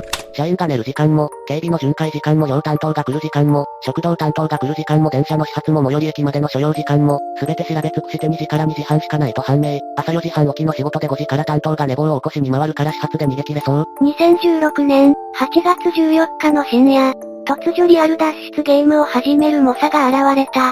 成功しても失敗しても楽しめるので紙すれ確定です。住人たちも興味津々です。タコ部屋かな。普通に集合寮屋で、監視カメラとかないんか。監視カメラは各階のエレベーター付近と非常階段、食堂、寮の入り口にあるのは確認済みやがダミー臭いわ。いっかげつ練ったというだけあって必要な情報は集まっていますね。問題はさんじゅっぷんしか時間がないことや、万が一にも誰かトイレとかに起きてきたらおしまいや。チャンスはいっかいだけのようです。普通に自費用だぜや。それで辞めれたら苦労しないんだよな。こんなとこトラブルなしに辞めれそうにないんだよな。バイトでも辞めさせないところが多いと聞きますね。バックレが手っ取り早いっす。もう仕事には戻らんのか。もういちにちじゅうにじかん労働月にいちにち休みはいやんご。奴隷かな。監視カメラは壊して試したか。試してはないがカメラの前で毎日変顔したけど何も言われんし平気平気。何の仕事？超ブラック基地外飲食。飲食でブラック、怖いので名前は出せませんが、もしかして、和で始まり、他に続き、見で終わるところですかね。寿司屋の修行みたいなことしてんのか。チェーン店でそれならマジで気違いやけど、普通の居酒屋やで、ワタミやろな。名前を出しやがったなこいつ。違うけど近いかも、王将。隠せてないですね。ちょい違うかな。ちょい違うってことは、頭に何かを付け加えるってことかな。これ以上は言えませんな。あ、突然だけど大阪行きたいです。意味はないけど。居酒屋やのに早朝から仕事なんか、ランチタイム営業あるとしてもくじがええとこやろ。一人で仕込みとかよ鬼畜ゲームやで、若い頃はブラックってやめられんと思い込むんだよな。檻を作っているのは自分なのに、まあ、脱走もええと思うで。よねんも頑張ったから許してや、インフルエンザになっても出勤、店が火事でも出勤はもうゴリゴリやで。これ本当に日本の話なのか。そんなんせんでも普通にやめろや、釣りにしか見えんぞ。普通に辞めれんやつなんかたくさんいるで。ほな具体的に脱走計画する前に辞めるために何してきたんや。まずは事業、却下、労基、会社には言うときますね。会社却下、なんか一致勘違いしてるみたいやけど、事業は会社の受理は関係ないで。え、そうなんか。民法には事業の提出に関して相手側の承諾は規定されてへんのや。出した時点から一定期間で辞めて構わんのやで。これは知りませんでした。一つ勉強になったね。ちなみに手取り月収は、じゅうにまそ。安いけど、家賃水道光熱費食費が含まれているなら、ちなみに料費と食費と光熱費でさらにごまん引かれるやで。冗談だと言ってくれマジで。ろくじくらいに名〇〇駅で会おうな。すぐタクシー拾うんやぞ。田舎だから内定期。タクシー呼んで待たせておくんや。なるほど、ろくに考えてなくて草。練りに練ったという割にはずさんです。少し心配になってきました。しかしここでいちの脱走計画に賑わうすれに、恐ろしい書き込みが現れるのでした。ワイのチンコ晒した方が盛り上がりそう。そんなことで盛り上がるわけないだろ。え、え、なにこれチンチンに需要があるんですか怖いです。いちの人生がかかってんのにふざけすぎだ貴様ら。いちは今恐怖で震えてるんだぞ。腹でー。こんなやつ一生ブラック企業で働けばいいのに。ちょっと取り乱しました。なんや、えらいのんきな脱走やな。うん、これは釣り。あんなレスしてればそう思われますよね。いちあとじゅっぷんやで、最後にトイレ行かんくて大丈夫か。時間が迫ってきたあたりで応援するレスが増えてきました。イッチ頑張れや。ブラックとかやめて正解。イッチ応援するで。コンティニューなしのメタルギアごっこやでイッチ頑張れや。ワイは応援してるで頑張るんやで。なお捕まってほしいという気持ちもある。どっちに転んでも楽しめるとかいう最低な発想をするクズ野郎がいます。ここまで画像なし。あ。何の画像を貼れって言うんでしょう。チンチンかな。建物の中の画像見せてや、ワイらも臨場感とスリル味わいたい。無音シャッター入れて、どうぞ。とりあえず逃げ場に一番近い洗濯場に来た。こんな状況でも画像を貼り、スレを盛り上げるオンジェイミン魂を見せる位置。さっきから余裕あるねこの人。トヨタの寮やろな。飲食店やで、ただの飲食店でこれか。ちなトヨタの寮はかなりエグいらしいで、逃げるか死ぬからしい。トヨタへの熱い風評被害。寮なのにコインで洗うのか。洗濯にひゃくえん、乾燥ひゃくえん、エアコンじゅうにじかんにひゃくえん、ペリカ使わされてそう。寮にいてその料金は鬼畜やな。こんなやりとりをしていると時間になったようです。こちらいち、駅に着いたらもっかい画像上げるで。いちの戦いが幕を開けました。住人たちの声援を受け彼はミッションを開始。駅に着いたら報告をするとのことなのでさんじゅっぷんくらいかかるかな。非常事態だ。食堂担当が早めに来やがった。非常階段にて待機。いきなりつまずいた。住人はいきなりの事態に動揺。いや、楽しんでいるのか、これ。どうしたらええんや。外部に行くにはコインランドリー、から食堂、から入り口なんや。動揺する位置に色々な案を出す住人たち。ただしあまり役に立たない模様。もう少ししたら両担当が来ちまう。ホラーゲームみたいな緊張感やな。リアルメタルギア化してて草。てか実況すれになっててさらに草。ゲーム感覚で楽しんでいやがるぜこいつら。さらにこんな画像まで作られました。ゲーム画面のようにライフや残りの銃弾などを表示したコラ画像です。草、草入る、草、草。草生やしすぎだろ。その後、いちはこの書き込みを残して反応がなくなってしまった。それぞれ脱出手段を挙げる住人たち。しかしいちの反応がないことを心配する書き込みが増えてきます。グッバイいち、これ、行きました。高いとこから飛び降りるのはやめるんやぞ。そんな方法を取る奴はいないだろ。ワイも昔ビルから飛び降りたがそのまま行ってしまった。成仏しろ、成仏してくれメンス。さっさと成仏するんやで。成仏してくれメンス。幽霊ごっこをしだす暇人たち。そしてもう動きないし飽きて解散かなと思った時でした。こちらいち、お前ら待たせたな。綺麗な空を拝むで。いちが帰ってきました。きたー。脱走成功やん。すごいなイッチ、どうやったんだ。おお、脱走成功したんか。やったぜ、生きてたか。お、イッチ生きとるやん。脱走記念パピコ。いちが生きてたことに喜ぶ住人たち。しかしどうやって脱出できたのでしょうか。食堂のおばあちゃんににまんもくれてやったわ。まさかの賄賂発言に対して。ひえー、おばちゃん足元見てくるやんけ。それはアホすぎ。なんとでも言えたやろ。ええー、にまんえん、買収したんか草。それぞれ驚いているようですね。前のやつはさんまんくれたとかほざきやがって買収に時間かかったわ。まさかの前例があることが発覚。脱走兵時々出るんかよ草。闇深、同じやつがいたんか。近くに ジェイアール ないからとりあえずターミナル駅まででなあかんな。福本信之の漫画にありそうな展開やな。駅で待ち構えてるとか、一応手に気をつけてくれメンス。とりあえず持ち金さんまん、持ち物、携帯、通帳、印鑑、くれか。などとさっきから余裕をこいてレスをしていた位置でしたが、ここで事態が急変します。隣を社員の車が通り過ぎた模様、これより全力で走る。全力で走るとのことなので当分レスはできないでしょう。それはそれとして ビージーエム 間違っているかな。あかんやんけ。あ、ドキドキしてきたんごねー。うおーおー急げーっち。最悪、敵に先回りされてる可能性あるぞ。深夜だけどみんなテンションマックスですね。それ以降当然ですがいちは全力疾走のためレスをすることはできません。住民たちは草生やしたり、ババアをネタにしたり楽しんでいる模様。トライ、助け求む。全力で走る宣言からわずかよんぷん。よくわからないが助けを求め始めました。多分家庭教師のトライは関係ないはず。なんか緊迫感が足りませんね。駅というサスケ求む。サスケを求められても一体どのサスケなのかわかりません。右の人サノスケだったわ。サスケ、敵に来たけど張り込まれてるんかな。もうこうなったらノーキルクリアは無理やろ。最初にババアを殺しておけばバレなかったのに。脱走の成功率は世界統計で にじゅうよんてんさんパーセント。とりあえず電車は危険やで。今田耕司が日向学園の寮から逃げ出した話思い出したんご。どうなってんねん。一致答えてくれや。スレが混乱してきましたね。そこでみんなを落ち着けようとするものが現れました。みんな落ち着くんや。落ち着けという言葉とともに ユーアールエル が貼られました。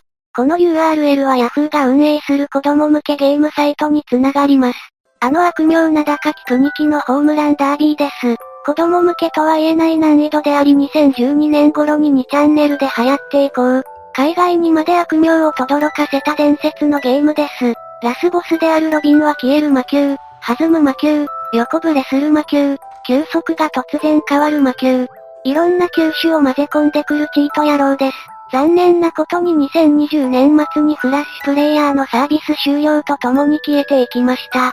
しかしネラーはこれにトラウマがあるのか。はらんでい、はらんでい、はらんでい、はらんでい。そんなものはらなくていいと大合唱をします。みんな落ち着いたようですな。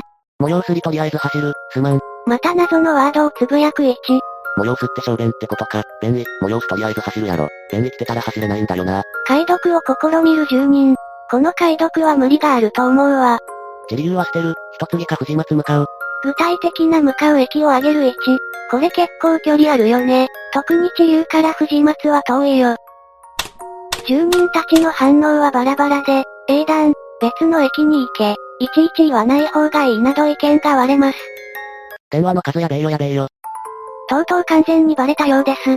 こやババアがバラしたな。はいなやっぱババアか。絶対ババアやぶっ殺す。ここまでババアをネタにしてましたがこれは完全にババアが裏切りましたな。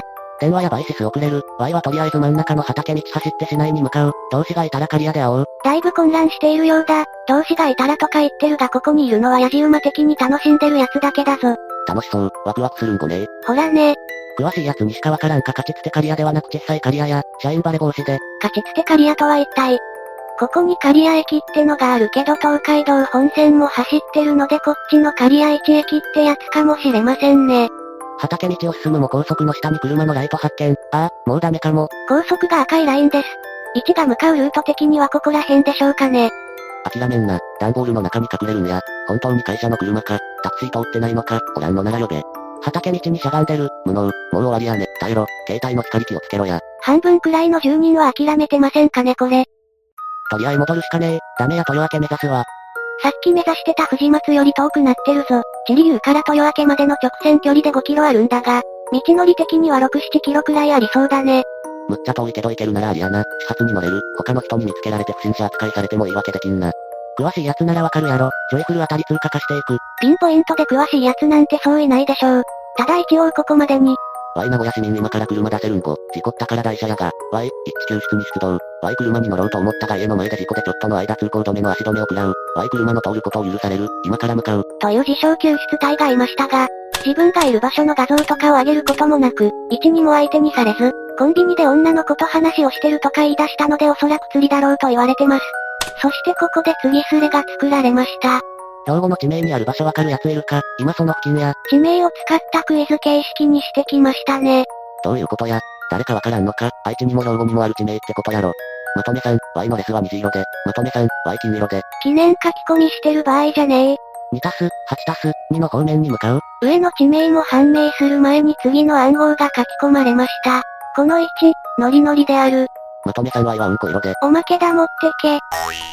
一致暗号使い出してくさ。暗号解読に自信に来頼むやで。にたすさん付近ドラッグ密売所付近通過。矢継ぎ早に来ますね。ここら辺で解読が進んだようです。あいおいか。兵庫にある地名というのは、あいおい町らしいです。じゅうにじの方向。二つ目のはどうやら北に向かっているようです。次のドラッグや。最後のは自分でネタばらしし始めましたね。愛知県にあいおい町多すぎ問題勃発。近場に複数出るので地図で場所が出せません。泉田神戸から山の上付近通過中や、わかってくれ。どうやら今ここらしいです。こういうルートで来たらしい。そして次の山の上だけど柏原なのか上野なのかもしくは今井なのか。近場にそれらしい地名がなさそうなんですよね。山の上でマップググるとにひゃくはちじゅうにごうせんがヒットするんご。もしかしてさっきのってにひゃくはちじゅうにごうせんのことだったのか。さっきの解読班使えねえなぁ。You know、これは、やりますね。これはビッグボスの部下ですわ。赤い線がにひゃくはちじゅうにごうせんです。山の上付近を通過と言っているのでこんな感じかな。とりあえずにじゅうさんから今川北、から御苑に向かう。さっきの画像ですが矢印の先がにじゅうさんごうせんのようです。服装言ってくれメンス。上は水色の T シャツ、下は白のズボンや。ここまで救助隊に一切興味を示さなかった位置ですが、服装を教えるということは一応助けを期待してるらしいです。ワオも車で救助行ったろか。新しい救助隊です。免許取るから待ってて。ただのクソ野郎でした。誰もいないならは行くけどどうなんや。真の救助隊でしょうか。ワイの所持してるの大型トラックで燃費悪いから人いたらできれば行きたくないんや。結局こいつも行かなかった冷やかしクソ野郎でした。やっぱにチャンネルはクソしかいないね。書き込みが途絶えた。あ、あれ、イッチ、イッチ行ったか。いちがレスしなくなりバッドエンドを想像する住人たち。いちは行ってしまったのでしょうか。あと にまんきゅうせんはっぴゃくななじゅう。ジュース買ってただけでした。ジュハゲ、ジュハゲ、ジュース買ってんじゃねえよハゲ。これは有名なネタですね。ググると出てきます。あののご縁わかるかな。これが暗号なのか実際にある場所なのかもはや判断がつきません。青山、あのや。どうやらあの、という場所があるらしいです。豊明に向かってるんやな。そうや。どうやら位置の場所を正確にわかるやつが出てきたようです。でもこの人、少し前に免許持ってないって言ってますね。残念。救護班も信じてえんか。とりあえず豊明駅行くで。救助隊を頼るかの書き込みですが。すまん、ガチやから救護班を信用しきれないんや。このすれ立てた意味はいろんなブラックがあるって知って欲しかったんや。ネズミアドバイスくれてるみんなありがとう。やはり信用できないようです。ふるさとに戻りたい。なんでこうなるんや。ワイの人生なんなんや。泣けてくるわ。いちは悲しみに暮れてしまった。ブラック企業を許してはいけない。まだ若い。いくらでもやり直せる。唐突に思い出に浸るのは映画で死ぬ役みたいになるので エヌジー。ここら辺で住人たちがいちにトリップをつけてくれと頼みました。もうすぐ母園見えるかな。トリップをつけました。前後あたりで悲尊名駅向かうかな。前後という駅で悲尊で名古屋駅向かうかな。でしょうか。校前後まで行ったらごじよんじゅうはっぷんに豊橋行き準急があるぞ。ありがとう、助かります。信じていいかわからん救護班より頼りになるよ。ディスられる救助隊。まあ、役に立たなかったからね。刈谷はよじ過ぎから夜が明け始めるから時間少ないな。ワイのおすすめは前後の駅で始発のバスに乗って藤田保健衛生大学まで行って、そこから市バスで徳重方面に向かうことや、乗り継ぎ多いし時間もまばらやから微妙やけど、ちょい詳しく教えて、前後なあ詳しくない。なんか文面から死にそうになってる気がしますね。しかしここで予想していないことが起きました。ツイッターでこのスレ拡散しとるやつおった、やめえや。これには住人たち激おこです。本当追加すクソだな。ツイッター民を批判してるけど、ここの住人に裏切り者がいるってことなんだけどね。は、マジ、とりあえず免疫つくまで詳細は伏せようかな。これによりいちはここに情報を書き込むことを警戒することになります。そしてさんスレ目に突入です。京都までは逃げたい。拡散がいるなら画像とか危ないやん。ガチやから怖い。いち、選択肢や、スレの住民に助けてもらいたいなら勇気出して情報さらけ出すべきや、逆に自分で逃げるならもうスレに書き込むのは事後報告だけにした方がええ。スレ民的には面白くない野郎が本気で助かりたいならに択や。珍しくまともなアドバイスが来ました。偽物はいてるから名古屋に無事着いたらレスするな。ここらで偽物が湧いたのもあり、いちはレスを控えるようです。実家にどんな顔して帰ったらええんや、わからんねん、できやんな。ななふんご、またしょげたレスをするいち。似たようなことになった時家族は笑ってたぜ。普通に帰ればええ。一致は頑張った。生きて帰るのが最大の仕事。励ます住人たち。寮付きの会社って独自の情報も持ってて、同じような寮付きの会社とかと常に連携取り合って脱走者とか簡単に見つけられるようにしてるらしいからな。うまく逃げれても、その次が大変やで。一致がまともに部屋を借りれない多重債務者とか犯罪者とかだったらなおさらや。なんもないで、学校卒業して初めての会社や。どうやら就職ガチャ外したらしいです。その後、名古屋に着いたら報告する。と言い残してレスを控えるという位置。これ以降特に動きがなくなるかと思われたスレでしたが。わい段階やけど、こういう脱走なんかして会社に迷惑電話かけるやつってなんなんやろな。ちゃんと会社にしがみついてでも働けや。最近の若者は根性なさすぎや。突如現れる老害段階にき。迷惑電話をかけてはいないし、しがみついてでもなどと言ってますが、会社にしがみつかないといけないのは無能な人だけですよね。さらに警察にこの板持っていくとか、会社が訴えたら終わるなど言ってます。警察沙汰や裁判沙汰になれば困るの会社なんですよね。その後も段階老害にきは必死に根性論を上げたり苦労話をしますが、煽られます。他にも辞める時点で論外だと言ってますがあなたの頭が論外です。途中から読んだのかと思えば最初から見ているらしいですしね。そいつは段階すれ乱立している外事だぞ。相手にするなと言ってんだろうがああああ。ちょっと落ち着けよ。エイチピーいち やんけ。死にかけだったからこんなに必死だったのか。ここら辺は下げてスレが進行していましたがたまに上げてしまう人がいます。それで下げろと住人が言っていますが。下げなきゃいかんとか誰が決めたん？そんな法律ないやろ。ブラック企業で働き続けなきゃいかん法律もないんですよね。君にはネット掲示板はまだ早いんちゃうかな。ラジオ体操早く行くんやで。ガキ臭くて臭。俺ルール押し付けんなよ。最初に俺ルールを押し付けたのは段階老害にきだけどね。これくらい働いてたって、まあ。せんきゅうひゃくねんの労働時間をどっからか拾ってきた住人がいました。当たり前やろ。だから叩いとるんや。お前らはもっと恵まれてるやろと。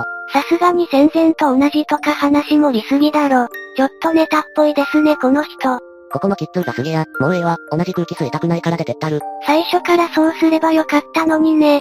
しかしここでいちが帰ってきました。厳しい意見があってもしゃあないって思う。逃げる行為は褒められたものじゃないからね。自分が弱いのもわかるし変わらないといけないのもわかる。だけどもう引き下がれない。釣りって思ってる人はそれでいいしそれに同行言うつもりもない。ただ、こんな会社もあるってことと、こんな愚かな若者がいるってだけ、キッズたちも社会人になればいろんな壁があると思う。ただ、自分の未来を決めるのは他人じゃない自分自身なんだ。何が正しくて何が正しくないなんか人によってすり替わっていく。自分を信じて動くしかない。いちは自分の弱さを受け入れた上で行動を起こしたようです。お前と同じ職場で必死に働いてる奴に対して失礼だと思わないんか。まだいたんですね。じゃああなたは必死に働いて何を得この時間にここにいらっしゃるんですか。人の生き方はそれぞれです。段階老害にきは必死に働いた結果どうなったのでしょうか。この人の口調は南 J や オンジェイ の口調であることからにチャンネルに入り浸っていると推測されます。にチャンネル付けの老後と考えるとかわいそうに思えてきました。その後この人はさらにレスをして消えていきました。この人を嫌う人は多いかもしれませんが、きっと厳しい時代の被害者だったのです。あまり叩きすぎないようにね、とか言っとけば好感度上がるかしら。偏屈老害気違いクソじじいが去った後はどうなったかというと、無事に電車には乗れると思う。ろくじまえに着くよ。どうやら無事駅にたどり着けそうですね。とりあえず一段落した感じか。よかった。結構走ったやろ。お疲れさん。とりあえずゆっくり休むんやで。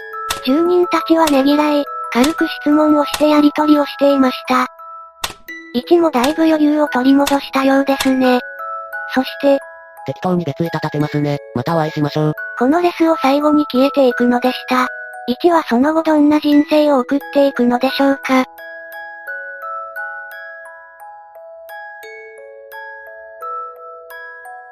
社畜だったYが社員寮脱走して関西某所に逃げた昔話。こんなスレが立ちました。結構前スレ立ててた。脱走実況鳴らした。あの位置なのでしょうか。さあ、愛犬某所から脱走したあのにきか。名古屋から逃げ出したYやで。本人だと主張します。一応本人確認してほしい。最後のいちレスできるはずやろ。オープンにチャンネル独自の機能なのかな。詳しくないのでわかりませんが、どうやら同じ端末ならできるらしいです。回線当時と違ってもいける。回線違うと多分無理だと思うんだけど。なんか証明する方法ないんかな。途中コテつけてなかったっけ。トリップをつけていたので、それがあれば本人だと証明できます。コテは iPhone 変えた時に忘れた。残念ながら証明はできませんでした。このスレではブラック会社に入った当時のことを書き連ねていきました。興味があったら元スレを覗いてください。ブラック会社時代の話の途中のことです。嫁さん帰ってきたから少し席外すで。結婚してたのか。脱走後のスレで日本旅行するって話したやん。その時であった。付き合っていっかげつで結婚しました。母親が孫はよ見せろうるさくてな。この日はこれ以降書き込まず。今日の夜からできたら再開するで、日中は仕事で書き込めへんから許してや。翌日にこの書き込みをしましたが、これ以降スレに現れなくなりました。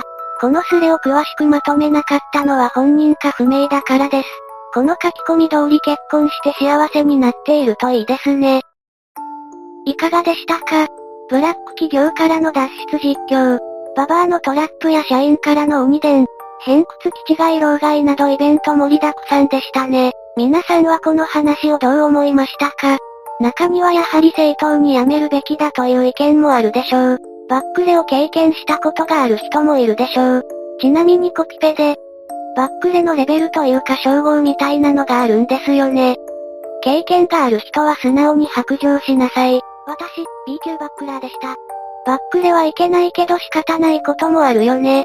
今ブラック企業で困っている方がいたら、にチャンネルで実況しながら正攻法で戦うもよし、にチャンネルで実況しながらバックレるもよし、だと思います。長くなりましたが、ここまでご視聴ありがとうございました。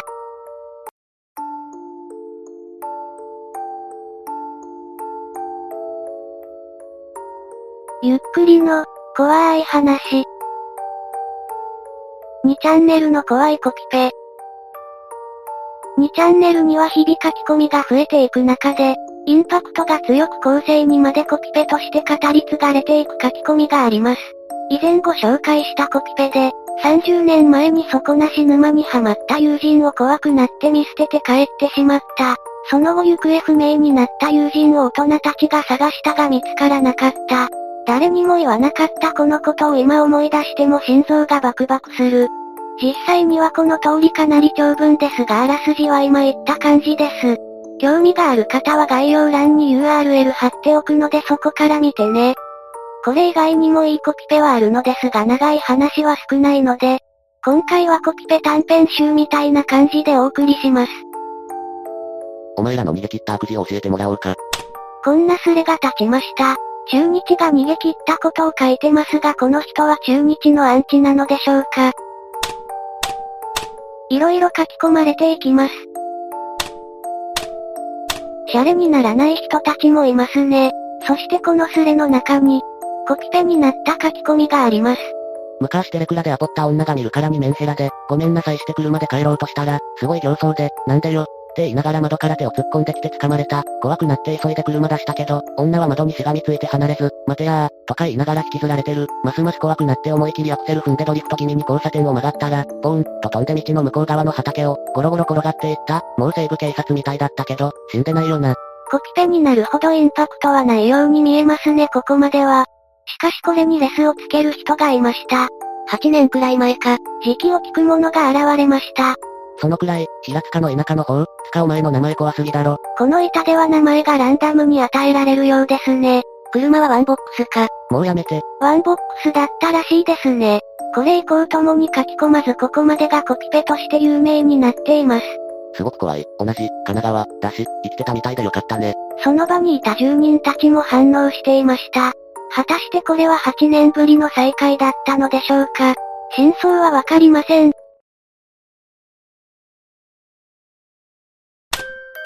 こんなスレが ブイアイピー で立ちました。一体何のスレかはわかりません。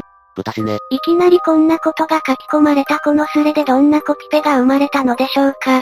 お発表さん、皆さん準備はいいですか。このセリフに聞き覚えはありますか。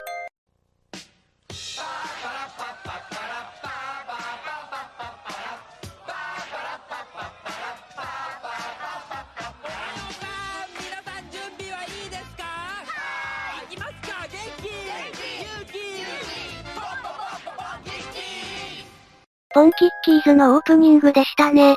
突然こんなことを書いて何がしたいのでしょうか。ご発表さん、皆さん準備はいいですか。はい、行きますか。元気、元気、ユーキー、ユーキー、ジャキー、ポンポポンポポンキッキーズ、誰だお前。お分かりいただけただろうか。ご発表さん、皆さん準備はいいですか。はい、行きますか。元気、元気、ユーキー、ユーキー、ジャキー。本来存在しないセリフが入ってきたのである。恐ろしいことが起きたにもかかわらず誰も気づかずにスレは進行したのであった。わろた、とりあえずさんからじゅういちはメモ帳にコピペしといた。この流れで満足したわ。やっぱみんな気づいてたわ。えーと、怖かったですよね。私怖すぎてお腹痛くなりましたもの。昨日の話、会社で同僚の女性が、古い シーディー を欲しいのだが、ショップを見ても見つからないと言っていた。そこで俺が、ネットなら簡単に見つかるかもよ、と教えてあげた。会社で昨日起きたことを話し出す男、何が起きたのでしょうか。ちょうど休憩中だったので、そこに上司も加わり、俺を含めてごにんでパソコンの画面を覗き込んだ。とりあえず、ヤフオク、いや、アマゾンかな、と、アマゾンのホームページを開いた。すると、こんにちは、〇〇さん、おすすめ商品があります。そして、最近チェックした商品が画面に映し出されていた。死ね、アマゾン。俺の会社での立場を返せ。何が表示されたかはお察しください。とても、怖い話だったね。棒が一本あったとさ、葉っぱかな。何言ってんだこいつ、頭やばいのか。棒だろ、棒だよな、棒じゃん、棒でしょ。当然、棒だからね。葉っぱじゃないよ、カエルだよ。何言ってんだこいつ、頭やばいのか。棒だって言ってんだろ、カエルじゃないよ、アヒルだよ、棒じゃねえのか。ごめん、棒だったわ。俺どうにかしてた。何言ってんだこいつ、頭やばいのか。このスレなんなんでしょうか。コピペで知ったので元スレを探したのですが見つかりませんでした。昔実家に視聴率レコーダーがありました。よく〇〇調べって出ているところのものです。ちなみに近所の人の紹介だったので、うちの近所で持っている人はかなり多かったようです。これは生活全般板という板に書き込まれたものです。視聴率レコーダーが家にあったという話のようですね。もう少し悔しく。この話が気になった人がいて、もっと悔しく聞きたいらしいです。他の人が答えてあげていました。昔実家に視聴率レコーダーがありました。よく〇〇調べって出ているところのものです。ちなみに近所の人の紹介だったのでうちだけだったと思ったら、近所で持っている人はいっぱいいたみたいです。ムッキー、フォーノーノー。かなり悔しそうになりましたね。これで満足してくれたでしょう。違う違う、もっと悔しくお願いします。まだ悔しくですって。さらに別の人が答えてあげました。昔実家に視聴率レコーダーがありました。よく〇〇調べって出ているところのものです。ちなみに近所の人の紹介だったのでうちだけだったと思ったら、近所で持っている人はいっぱいいたみたいです。ファーン、フワナナン、フワオノーノーノーノー。だいぶ悔しそうになりましたね。ここまでがコピペです。ちょっとした打ち間違いがこんなことになるなんて恐ろしいですね。しかもこの話は凄まじい形で発展していってしまうのでした。もう少し悔しく、のガイドライン。こんなわけのわからない専用スレが立ったのです。このスレはどんなスレかというと、えー、かん。適当に書き込みをすると、もう少し艶っぽく、あん、うわん、かん、うさまー。みたいな感じになっていきます。どうせ俺なんて謝罪するしか能がないんだろ。違う違う、もっとネガティブにお願いします。書き込んですまなかった。どうせ謝っても許してくれないと思うので、回線切って寝ます。もう少し開き直って、書き込んじゃったものは今更どうしようもないだろ。違う違う、もっと開き直るようにお願いします。なんだよ、俺より先に書き込むから悪いんだよ。文句あるか？永遠にこんなことして遊べるようです。なんだかようわからんね。このスレは、もっと福本のぶゆきらしく、なんだこのスレは、ざわざわ、全く理解できない、ざわざわ。完璧に理解してるじゃねえか。とまあちょっとした打ち間違いからこんなスレに発展するような怖いことが起きました。さらに恐ろしいことにこのスレは、まさかのさんじゅうにスレまで伸びたんですよね。よねん以上飽きずによくやっていました。にチャンネルあって怖いです。いかがでしたか？にチャンネルの怖いコピペ集。え、怖くなかったって、必死に探してきたんですがね、死ぬほど笑ったコピペ集みたいなスレから。まあ最初のだけは怖かったんじゃないでしょうか。たまにはこういうのも面白いんじゃないかと思います。ここまでご視聴くださりありがとうございました。また見てね。ゆっくりの、怖い話。時間が止まる場所。これは幼少の頃友達と遊んでいて、不思議な現象に遭遇した男の話です。彼はにチャンネルで何を語っていくのでしょうか。ちょっと不思議な話なんだが、暇つぶしに聞いてくれ。昔うちの近所に結構有名な墓地があって、当時俺はよく友達と近所の大きな公園で、自転車を使った鬼ごっこをしてたんだ。ある日リーダー格の友人 A の意見で公園内だけではつまらないという話になり、その日は墓地の方で鬼ごっこすることになった。メンバーはごにん、ここでは俺、弟、A、B、C にする。住人たちは反応しますが、彼らはさんびょう以上読めないのでまともな反応はできません。出入り禁止の場所を決めてじゃんけん、鬼は B、俺と弟と C は同じ方向に逃げたんだが、A だけが反対方向に行ってしまった。弟は基本的に俺と同じ方向に逃げるんだが、初めての場所で緊張していたというのもあり、弟に、こっちに来るな、と言って A の方に逃げさせた。ちょっと期待、怖い話は来てか。少し経って俺と B は C に見つかり、一旦集まろうという話になったんだがいつまで経っても弟と A が帰ってこない。集合場所も決めてあったので遅いなと思いつつも、帰ってくるだろうと思い、その日はみんな習い事やら何やらで解散。確かその日は火曜日で習字の日だったと思う。いちじかんくらいして帰ってきたんだが、弟が泣いている。何があったのかよくわからないが、ちょっと経ってから落ち着いたところで話を聞いてみると、どうやら A の様子がおかしいらしい。弟の話を詳しく聞いたところ、A と弟は逃げていたのだが、弟がいると逃げるのに邪魔になり、A は先に行ってしまったらしい。弟も必死で追いかけたのだが、A を見失い探す。俺霊とかちっちゃいおじさん妖精とか見たことないからこういう話に憧れる。その場所は寺や細い路地が多く、鬼ごっこには格好の場所だったのだが、すると鬼の B が探してるのが見えて、少し路地裏に隠れたらしい。すると細い路地の奥の方に A の自転車が、いつも A は、自転車を置いて他のところに隠れる、という手を使っていたため、弟もそれに感づいたらしく、自転車のない方向に向かっていった。すると、そこに A がいた。しかしどう見ても体勢が変だった。立ったまま動かなかったらしい。まるで A の周りだけ、時が止まっていたように。弟がいくら声をかけても動く気配すら見せず、揺すっても動かない。それでじゅっぷんくらいいたのだが、だんだん弟も怖くなってきてしまい、その場から逃げた。そして帰ろうとしたのだが、道に迷ってしまい遅くなったらしい。どう考えても変だと思い、弟と俺と母のさんにんでその場所に行ってみた。弟の記憶もあやふやで、そこにたどり着いたのは家を出てからいちじかん以上経ってからだと思う。ほとんど断片的にしか覚えていないが、そこは薄暗くて、夕方だから、子供心に不気味な場所だと感じた。神社の近くだったのもあるかもしれないが、幼い頃の俺は極度の怖がりで、弟と一緒に母の服をつかみながらそこに入ってたのを覚えている。氷鬼か。勝手にルール変えやがったな、A のやつ。まるで、A の周りの時計の針だけが止まったかのように、全く動かなかった。体勢として、A は少し前かがみになっているのだが、片足だけ中途半端に上がっていて、もう片方の足だけでバランスをとっていた。それは人間が取れるような体勢じゃなかった。わかりやすく言うと、マトリックスの特殊効果のような感じ。どう見ても人間が取っていられる体勢ではなく、明らかに奇妙な光景だった。ザ・ワールドかけられてたんじゃね。今までの話をまとめると、A の A は、アナルの A か。ここまで一切読んでねえなこいつ。A を見つけて、もうかれこれじゅっぷんくらいそこにいたのだが、明らかに A は、ふざけてやっているようには思えなかった。ってより、わざとできるような体勢じゃなかった。そして、弟の話が本当ならもうよじかんはその体勢だったと思う。そんで少しして、唐突にうちの母が A のぐいっと腕を引っ張ってみた。すると、A が突然、ぐわっとつんのめるように動き出した。その瞬間、A はわけがわからない様子で、なんでみんないるのなどと言っていた。なんか、多少疲れているみたいだったが、その間のことは何も覚えていない様子で感じとしては、少しのぼせた、というような状態だった気がする。そういえば、途中から A の母も合流していたな。確か、うちの母が A の A にも電話したんだと思う。その辺は詳しくは覚えてないが、今思い出した、A がいたのは道の真ん中に木が生えてたところだった。今でも不思議だよ。A すげえ。つまり A は、アナルが大好きってことだな。A のことをアナル好きにしたい勢は何なんでしょうか。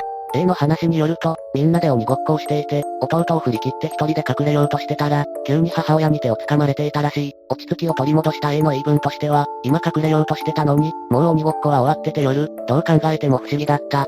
その後何度か同じ話を聞いたのだが、やはりその時の記憶は一切なく、気づいたらもう夜だった、としか言わなかった。あれだ、スタンド覚醒の前触れだ。自分だけスタンド攻撃食らってどうすんだよ。マジレスするとゴールドエクスペリエンス、黄金体験の攻撃を食らった。ビッパーはジョジョが大好きである。ちなみにここから携帯での書き込みになるのでいちの アイディー が変わります。とりあえず話は今からいちねんくらい前に遡る。A は B と、あとふたりとバンドを組んでいたんだが、ある日 A の友達のライブがあり、興味のあった俺はそのライブに遊びに行き、ついでに打ち上げに出た。その日は終電で帰る予定だったのだが B が、泥酔してしまい、打ち上げ会場の近くにある共通の友人の家に置かせてもらうことになった。そして B と B、暇人だから付き添いで泊まった。遅いつんちまで送ってたら乗り過ごしてしまい、やることもないので二人でろく駅、くらい歩いて帰ることに、ライブには A、B、D、俺のよにんで行った。誰が誰かわかんなくなったけどとりあえず割って買っていっとこ。A がアナル好きってわかってれば OK です。それでいちじかんくらい歩いてきたんだが、地元近くに来た時、あの話題になった。A もやはりあのことが不思議だったらしく、自分が固まったとは思えないが、全く記憶がない、と言っていた。それで、せっかくだしそこに行って二人で検証してみようという話に、時間はもう朝のさんじ頃かな。そこは墓や神社の多い地域で、かなり不気味だった。それから二人の記憶を頼りにそこに向かった。少しビビりな俺と、ビビりだけど強がる A。いちじかんは探してたかな。とりあえず結構時間かかって少し明けてきた頃、A が突然、ここ覚えてる、と言った。俺の記憶にはない場所だったが、A の言う通りに二人で進んだ。すると細くて暗い階段があり、そこを降りた先細い道に出た。俺は階段なんか降りた記憶はなかったが、多分俺が来た方向とは逆だったらしい。そして、俺の見覚えのある道に出た。軽く辺りを見渡す。そして気づいた。A が驚いた顔で自分の腕を掴んでいる。そして A が俺の手を取って走ろうとしていた。俺は A に引っ張られるまま、その場を離れた。そして気づいた。いつの間にか日が昇っている。時計を見ると、もうすでに昼前だった。俺は訳がわからず、とりあえず変な汗が出てきた。俺は A に引っ張られて、来たはずの道を走った。この辺の記憶がないんだが、走ってる途中で気づいた。俺と A は、あの日の A のように、止まっていた、のかもしれない。とりあえず、A と俺は息が切れるまで走っていた。走っている間も頭が混乱していてよくわからなかったが、A に、どうしたんだ、とか声をかけていた気がする。そして気づいたら見覚えのあるようなないような場所、墓場のあたりの細い道だった。前にも書いた通りこの地域は墓が多いのだが、かなり広くしかも民家と隣接していることが多いため高い塀がたくさんあり、一度入ってしまうと迷って出られない雰囲気だった。息を切らした A と俺は、だらだらと汗をかいていた。夏だったから、ポタポタとすごい量の汗が流れてた。すると A が突然道の隅で吐き出した。一瞬やばいものでも見たのか、とは思ったが、どうやら息切れと水分不足で軽い熱中症、になった様子。とりあえず、近くのコンビニで水を買いいちじかんくらい休憩してた。その間、A は少しうつむき加減で明らかに様子がおかしかった。さっきまでとは違い、ほとんど言葉を発さなかった。不思議だったな、とか、大丈夫か、と言っても、うん、と答えるだけ、が、俺はただ A が脱水症状で気分が悪いのかと思い、そこはあまり気にしなかった。俺が気になっていたのはさっきのこと、あの頃の A と一緒の状態だったのか、今まで体験したことのない現象に、なんだか奇妙な感覚に陥っていた。そして A が落ち着いてきた頃、今日は家に帰って休むかという話になり、わけもわからないまま帰宅することになった。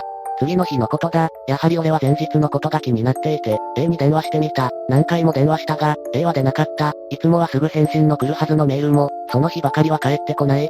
次の日も俺は A に電話してみたのだが、A からは全く音沙汰なし。俺はやはりあの日の出来事と A の様子が気になって、バイト帰りに A の家に寄ってみた。家のチャイムを鳴らすと A の妹が出てきた。そして話を聞いたのだが、やはり A の様子がおかしいらしい。A はぼーっとしたままうつろで、ほとんど何も言わず食事もあまりとってないらしい。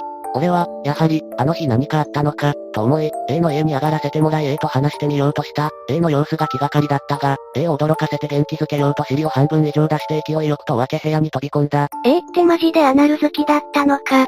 A の部屋のと分けると、部屋はオーディオラジオだけがついていて、明らかに性器が抜け落ちたような A が座っていた。A は少し反応してたが、明らかにいつものノリではない。俺は心配になり、メールのことや体調のことを心配しつつ、やはり遠回しにあの話を聞こうと思った。A は、少し体調は悪いのだが大したことはない。メールは後で返すつもりで、人と喋る気にはならなかったらしい。そして本題のあの話、とりあえず、どう話していいのかわからなかった俺は、真正面から、あの時何があったのか、と聞いた。しかし A は、何もなかった、としか話さない。少しまずいかなと思ったが、俺も混乱と興味本位で何度も聞いてしまった。すると A は、これ以上聞かないでくれ、とため息のように言い、それ以上は聞くに聞けなくなってしまった。俺はそれまで、奇妙な体験をしたな、ということの興味本位だけで考えていたのだが、A のここまで変わってしまった姿を見て、ただただ恐怖感に駆られた。それから A のことを心配しつつも本当に怖くて、けどやはり興味がある日が続いていた。ダメだ、そろそろ眠い。夜中とはいえここでやめたらフルボッコにされますね。ちゃんと最後まで報告汁。あと、もうちょっと早くしてくれ眠い。A のことは気になっていたのだが、やはり何も聞けない日が続く。気づいたら A とは連絡が取れなくなっていた。そしてにしゅうかんぐらいして少し忘れていた頃、俺は友達と遊んでいたのだが、偶然にも A のバンドメンバーと街で会った。ライブで何度か話したり打ち上げで飲んだだけの関係のやつだ。とりあえず俺も買い物に疲れていたので、そいつの連れとのさんにん駅前のマックに入った。そいつと少したわいのない話をしてたのだが、バンドの話になった。すると、A は少し前からなぜか連絡がつかないらしい。そいつは俺がそのことを知ってると思い、もともと A と仲のいい俺を気遣ってあえて口を濁していたみたいだが、俺はその時初めて知った。最後に俺が会ってから確かよっかごくらいに A は行方不明になっていた。こえー、行方不明、マジで、マジやばいじゃん、それを盛り上げるか。俺は突然怖くなった。少し体が震えていたし変なギトギトした汗が出る感じがした。結局バンドメンバーにあの話はできずに、連絡先だけ交換してその日は解散した。なんか言い知れぬ恐怖感と、現状を自分で確認したくて、いても立ってもいられなくなった俺は、その日の帰りに A のマンションの前まで行った。俺は A の家の前を通ったが、家の明かりはついていた。しかし A の部屋の明かりだけは消えていた。さすがにここまで来ると、俺は怖いってよりやばいと思い、本当に切り詰められたような状態だったのを覚えてる。A の家族にも言わないといけないが、なんて言ったらいいかわからない。母親はごねんまえに亡くなっており、弟はいくらといただしてもその頃の記憶がないという。A の母親に話そうとも、直接、泊まってた現場にはいなかったし、A は、泊まってた話をしてなかったように思える。そして行方不明の今、そのことは言いづらかった。何度も自分でも検証したいとは思ったが、A はにどめでおかしくなってしまった。そして俺はそこに行く勇気がなかった。友達に話そうとも思ったが、追い詰められた俺は結局誰にも話せなかった。じゃあ一度二度目を経験したらやばいってことか。結局手段を思いつかなかった俺は、毎日 A に電話かけたりメールを送った。返信はないが、メールは遅れた。とりあえずいっかげつ以上、電話は時間帯を変えたりして毎日かけていた。けど、A からはずっと返信も着信も来なかった。俺は責任から、携帯のアドレスをずっと変えずにいた。すると A がいなくなってから半年経った頃、突然 A から着信があった。A からの連絡に住人たちも喜びます。気づくのが遅かった。着信があったのはにじかんくらい前。古い携帯で単純なアドレスだったので、出会い系メールやワン切りもあって基本的に着信は無視していた。A に電話をかけると、A は出なかった。それからふつかかん、いちにちに何度も電話をし続けた。すると、ふつかめについに A が出た。A はまず、今まで出れなくてすまん、今遠くの親戚の家で暮らしている、と言った。そして、A は、あの時はすまん、本当に恐ろしいことがあった、と話し出した。A の話をまとめると、まず幼い頃の話からしなくてはならないのだが、A は弟を振り切って物陰に隠れようとしていた。そして気づいたら夜だった。母に手を引っ張られていた。その時は本当に記憶がなかったらしい。それで家に帰ったのだが、その頃から変な夢を見るようになったらしい。まず、自分は洞窟に入っていく。最初は周りが見えるのだが、奥に進むと真っ暗闇になってるらしい。そして、気づいたら目の前に壁がある。どうやら洞窟はそこで行き止まりらしい。それはあれだ、多分夢だ。夢なわけないだろう。その頃から変な夢を見るようになった。って言ってるんだから、一頑張れ。眠気でおかしくなった人たちがいますね。すると足元から風が吹いている。よく見ると、足元に穴があり、奥の方に不思議に光るキノコがあるらしい。そして、そのキノコを覗き込むと洞窟は消え、自分の周りをキラキラとラメのように光る黒い影がバレリーナのように踊る。まとめるとこういう夢だったと記憶してるのだが、これで合ってるかわからない。ダメだ、もう限界、眠い。ちょっと怖い話を置いておきますので一応待つ間の暇つぶしにでもしてください。眠気に耐えられずおかしくなった奴がまた一人現れた。黒人が手術されることになって、手術台に登った。太い医者が彼の下半身を見ると、彼の男の印は巨大で、ズボンの右足の部分の膝のあたりまで膨らんでいた。あまりの大きさに失笑すると、黒人は顔をあからめてこう言った。笑うがいいさ、お前さんだって手術台の上に登れば恐怖のあまりこうやって縮み上がるってものさ。へーい、ははははは。寒い流れになりましたね。一応、この空気を飛ばすために続きを書いてください。それナイジェリアの話じゃね。お前が掘り下げんのかよ。そしてその半年前の方の話になる。 A はライブの帰り道、俺と一緒にあの場所に行く。場所はなんとなくしか覚えていなかったらしいが、その場所に行った瞬間、前回と同じ感じに時間が止まっていた。あ、前回は止まったことすら気づいてなくて、今回は止まったことには気づいてたらしい。それで A は怖くなり、最初は動けなかったんだがだんだんわけがわからなくなってしまっていたらしい。とりあえずがむしゃらに動こうとしても、体が全く動かない。この辺の描写はあまり覚えてないが、とりあえずやばいと思って必死だったらしい。それで、気づくと周りが明るくなっていた。ついに体が動いた。気が狂いそうになりながらも、A は俺の手を取って必死に逃げた。そして墓で迷い、疲れ切った A は嘔吐した。それからは前に書いた通り、いっしゅうかんは恐怖で食事も喉を通らず、何もできなかったらしい。ちょっと不思議じゃなくてかなり不思議な件。マジで、俺も時間止まってくれねえかな。時間を遡りたいはあっても止まってほしいって珍しいですね。A はたまに夢で見るキラキラの影と、昔あった、時が止まった、の話は全く関係ないものと思っていたらしい。接点すら考えなかったみたいだ。そして俺から連絡が来てもただ怖かったのだが、落ち着いてみると俺のことも心配になった。しかも最近俺からあまり連絡が来なくなり電話したらしい。この間、俺はその夢を見てしまった。だから夢の詳細は結構細かく書けた、覚えてる、というか、俺が見たものと一緒だったのかもしれない。すまん、続きはないというより進行形なのかもしれない。とりあえずこれで終わりだ。俺はもう一度検証してみたい。けど A のこともある。行くべきか。とりあえず、A と連絡を取ったのはこの後一度だけ。あと時間が説明しにくいのだが、一応言っておくと A と電話したのはいちねんはんまえ。俺が初めて泊まったのはにねんまえだ。半年って書いたのはにねんまえから半年って意味な。わかりづらいので年表にしました。だいたいこんな感じでしょうかね。いちの過去話はここで終わりのようです。ここから先どうなるのでしょうか。この手の話はネタでもネタと言ってほしくないと思う俺がいる。聞きたいんだが、寺があるって言ったよね。神社もあった。そこに行ってニートでも生きていける世界になるまで時を止めていたいので、場所を教えてください。そんな世界は永久に来ないだろ。いやベーシックインカムが導入されればいけるのかな。できれば教えたいんだが、すれに書くことで近隣住民の迷惑に繋がったら嫌だから迷ってる。結構静かな地域だし、それの特定も怖い。その止まる場所に何かありそう。もう一回行って調べてほしい。時間軸がこんがらがってるんだけど、A は今行方不明。A は今は訳あって連絡が取れない。それの詳細は A とのにかいめの電話の話なんだが、一応、にどめの電話をまとめると、気持ちの整理がついたら俺から電話する。必ず連絡するから、それまで待っててくれ。と言って A は携帯を解約した。俺は A を信じて待ってる感じ。こや、A が今何してるのかまたは今どうなっているのかが心配。近くまで行って見物してみて。あくまで見物な。とりあえず近くには行ってみようと思う。ヒントはでかい墓地、寺、山といっちゃ山って感じ。この日はこれ以降いちは書き込みませんでした。住人たちは興味を惹かれた人が多かったのか、場所を教えてくれという人が多いようですね。翌日いちが戻ってきました。見た夢について少し補足説明をしているようですね。そしてその日の夕方のことでした。風呂出た、ホームセンター行ってくる、帰りにちょっとだけ場所確認するかも。少し様子を見に行くそうです。大丈夫なのか、直接その場所までは行かないよ。ただ詳しく場所覚えてないし、踏み込まないように注意しなきゃな。これでいちが帰ってこなかったら恐怖性が格段と。ねえよ、すまん、荷物多くて一旦帰ってきた、都内だ。どうやらホームセンターから直接は行かなかったようですね。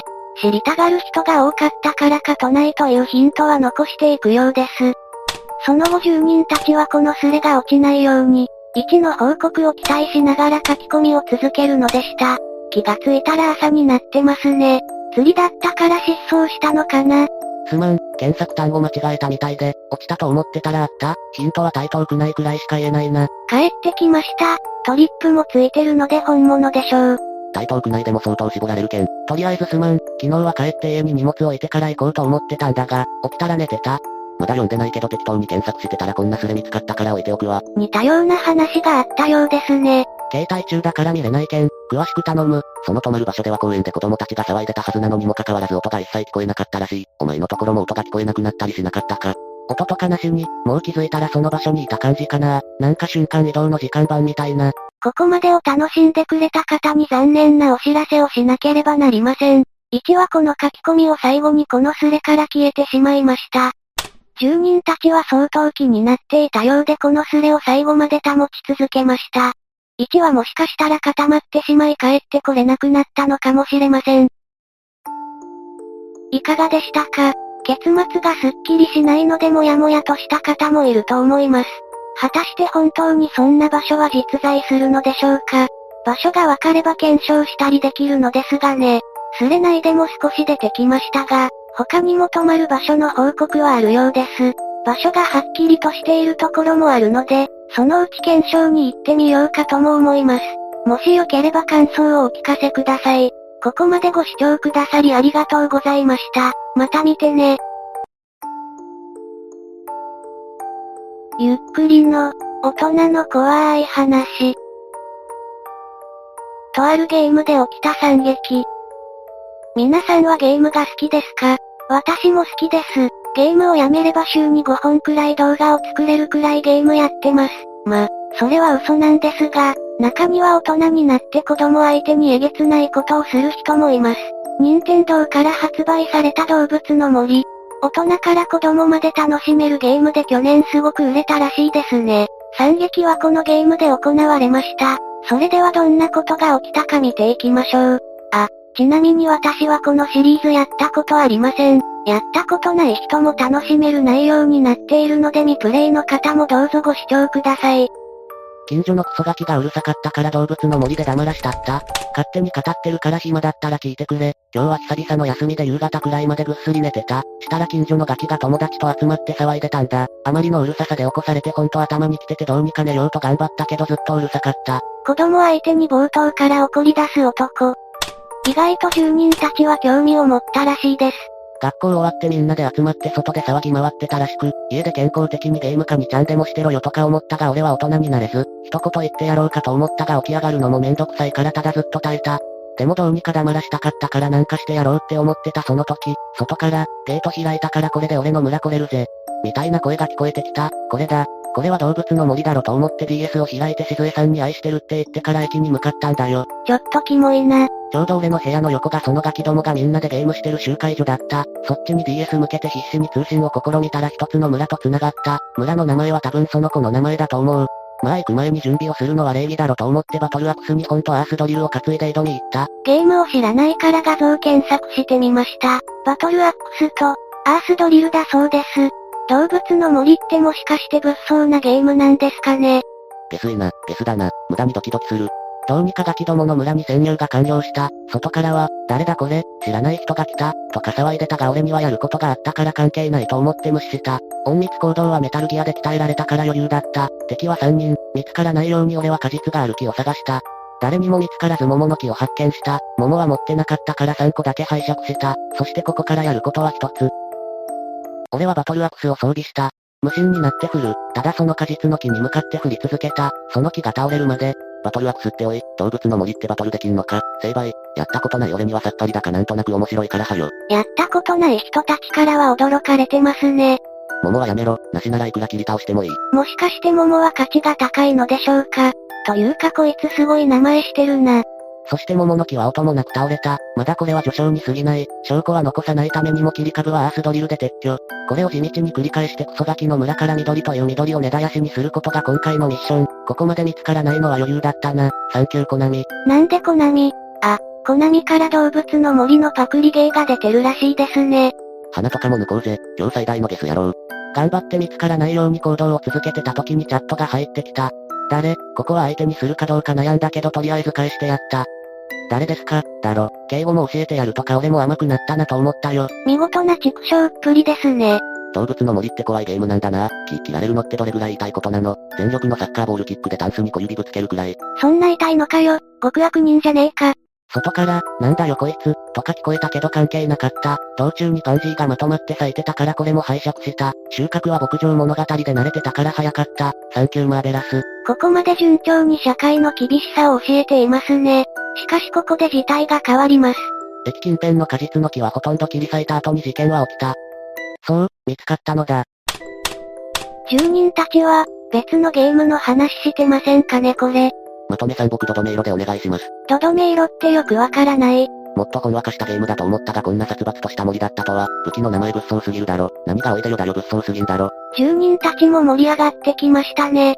いざ決戦の時です。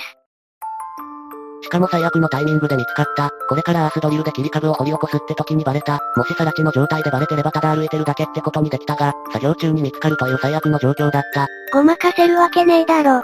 でもこれが友達だったら木の状況とか配置知らなくね、とか思ったが、村長だった。村長にバレた。村長の気持ちも尊重しろよ。網で叩かれちゃう。斧持ってんのに網で叩かれんのかよ。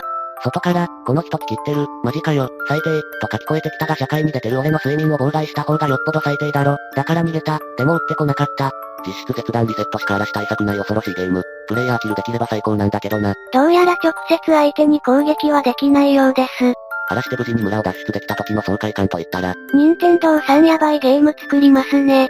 追ってこなかったのは他の木の被害を確認でもしてたのかと思う。だから俺は作業に移った。海岸にバナナがあったから切ろうかと思ったが、海岸に出たら退路が断たれるから海岸攻めは諦めた。やめろよ、動物の森。追い出せ、動物の森。ひどいよ、傍若の森。大喜利コーナーかな。まあもうバレてるし続けようと思ったが、最近のガキは頭も良かった。俺のバトルアクスを体を停止して防いできた。バトルアクスが人に当たるとポニョンってなってまともに切れないんだよ。でも走り回って武器を振るのはテイルズで極めてたからその場を後にして別の木に移った。サンキューナムコ。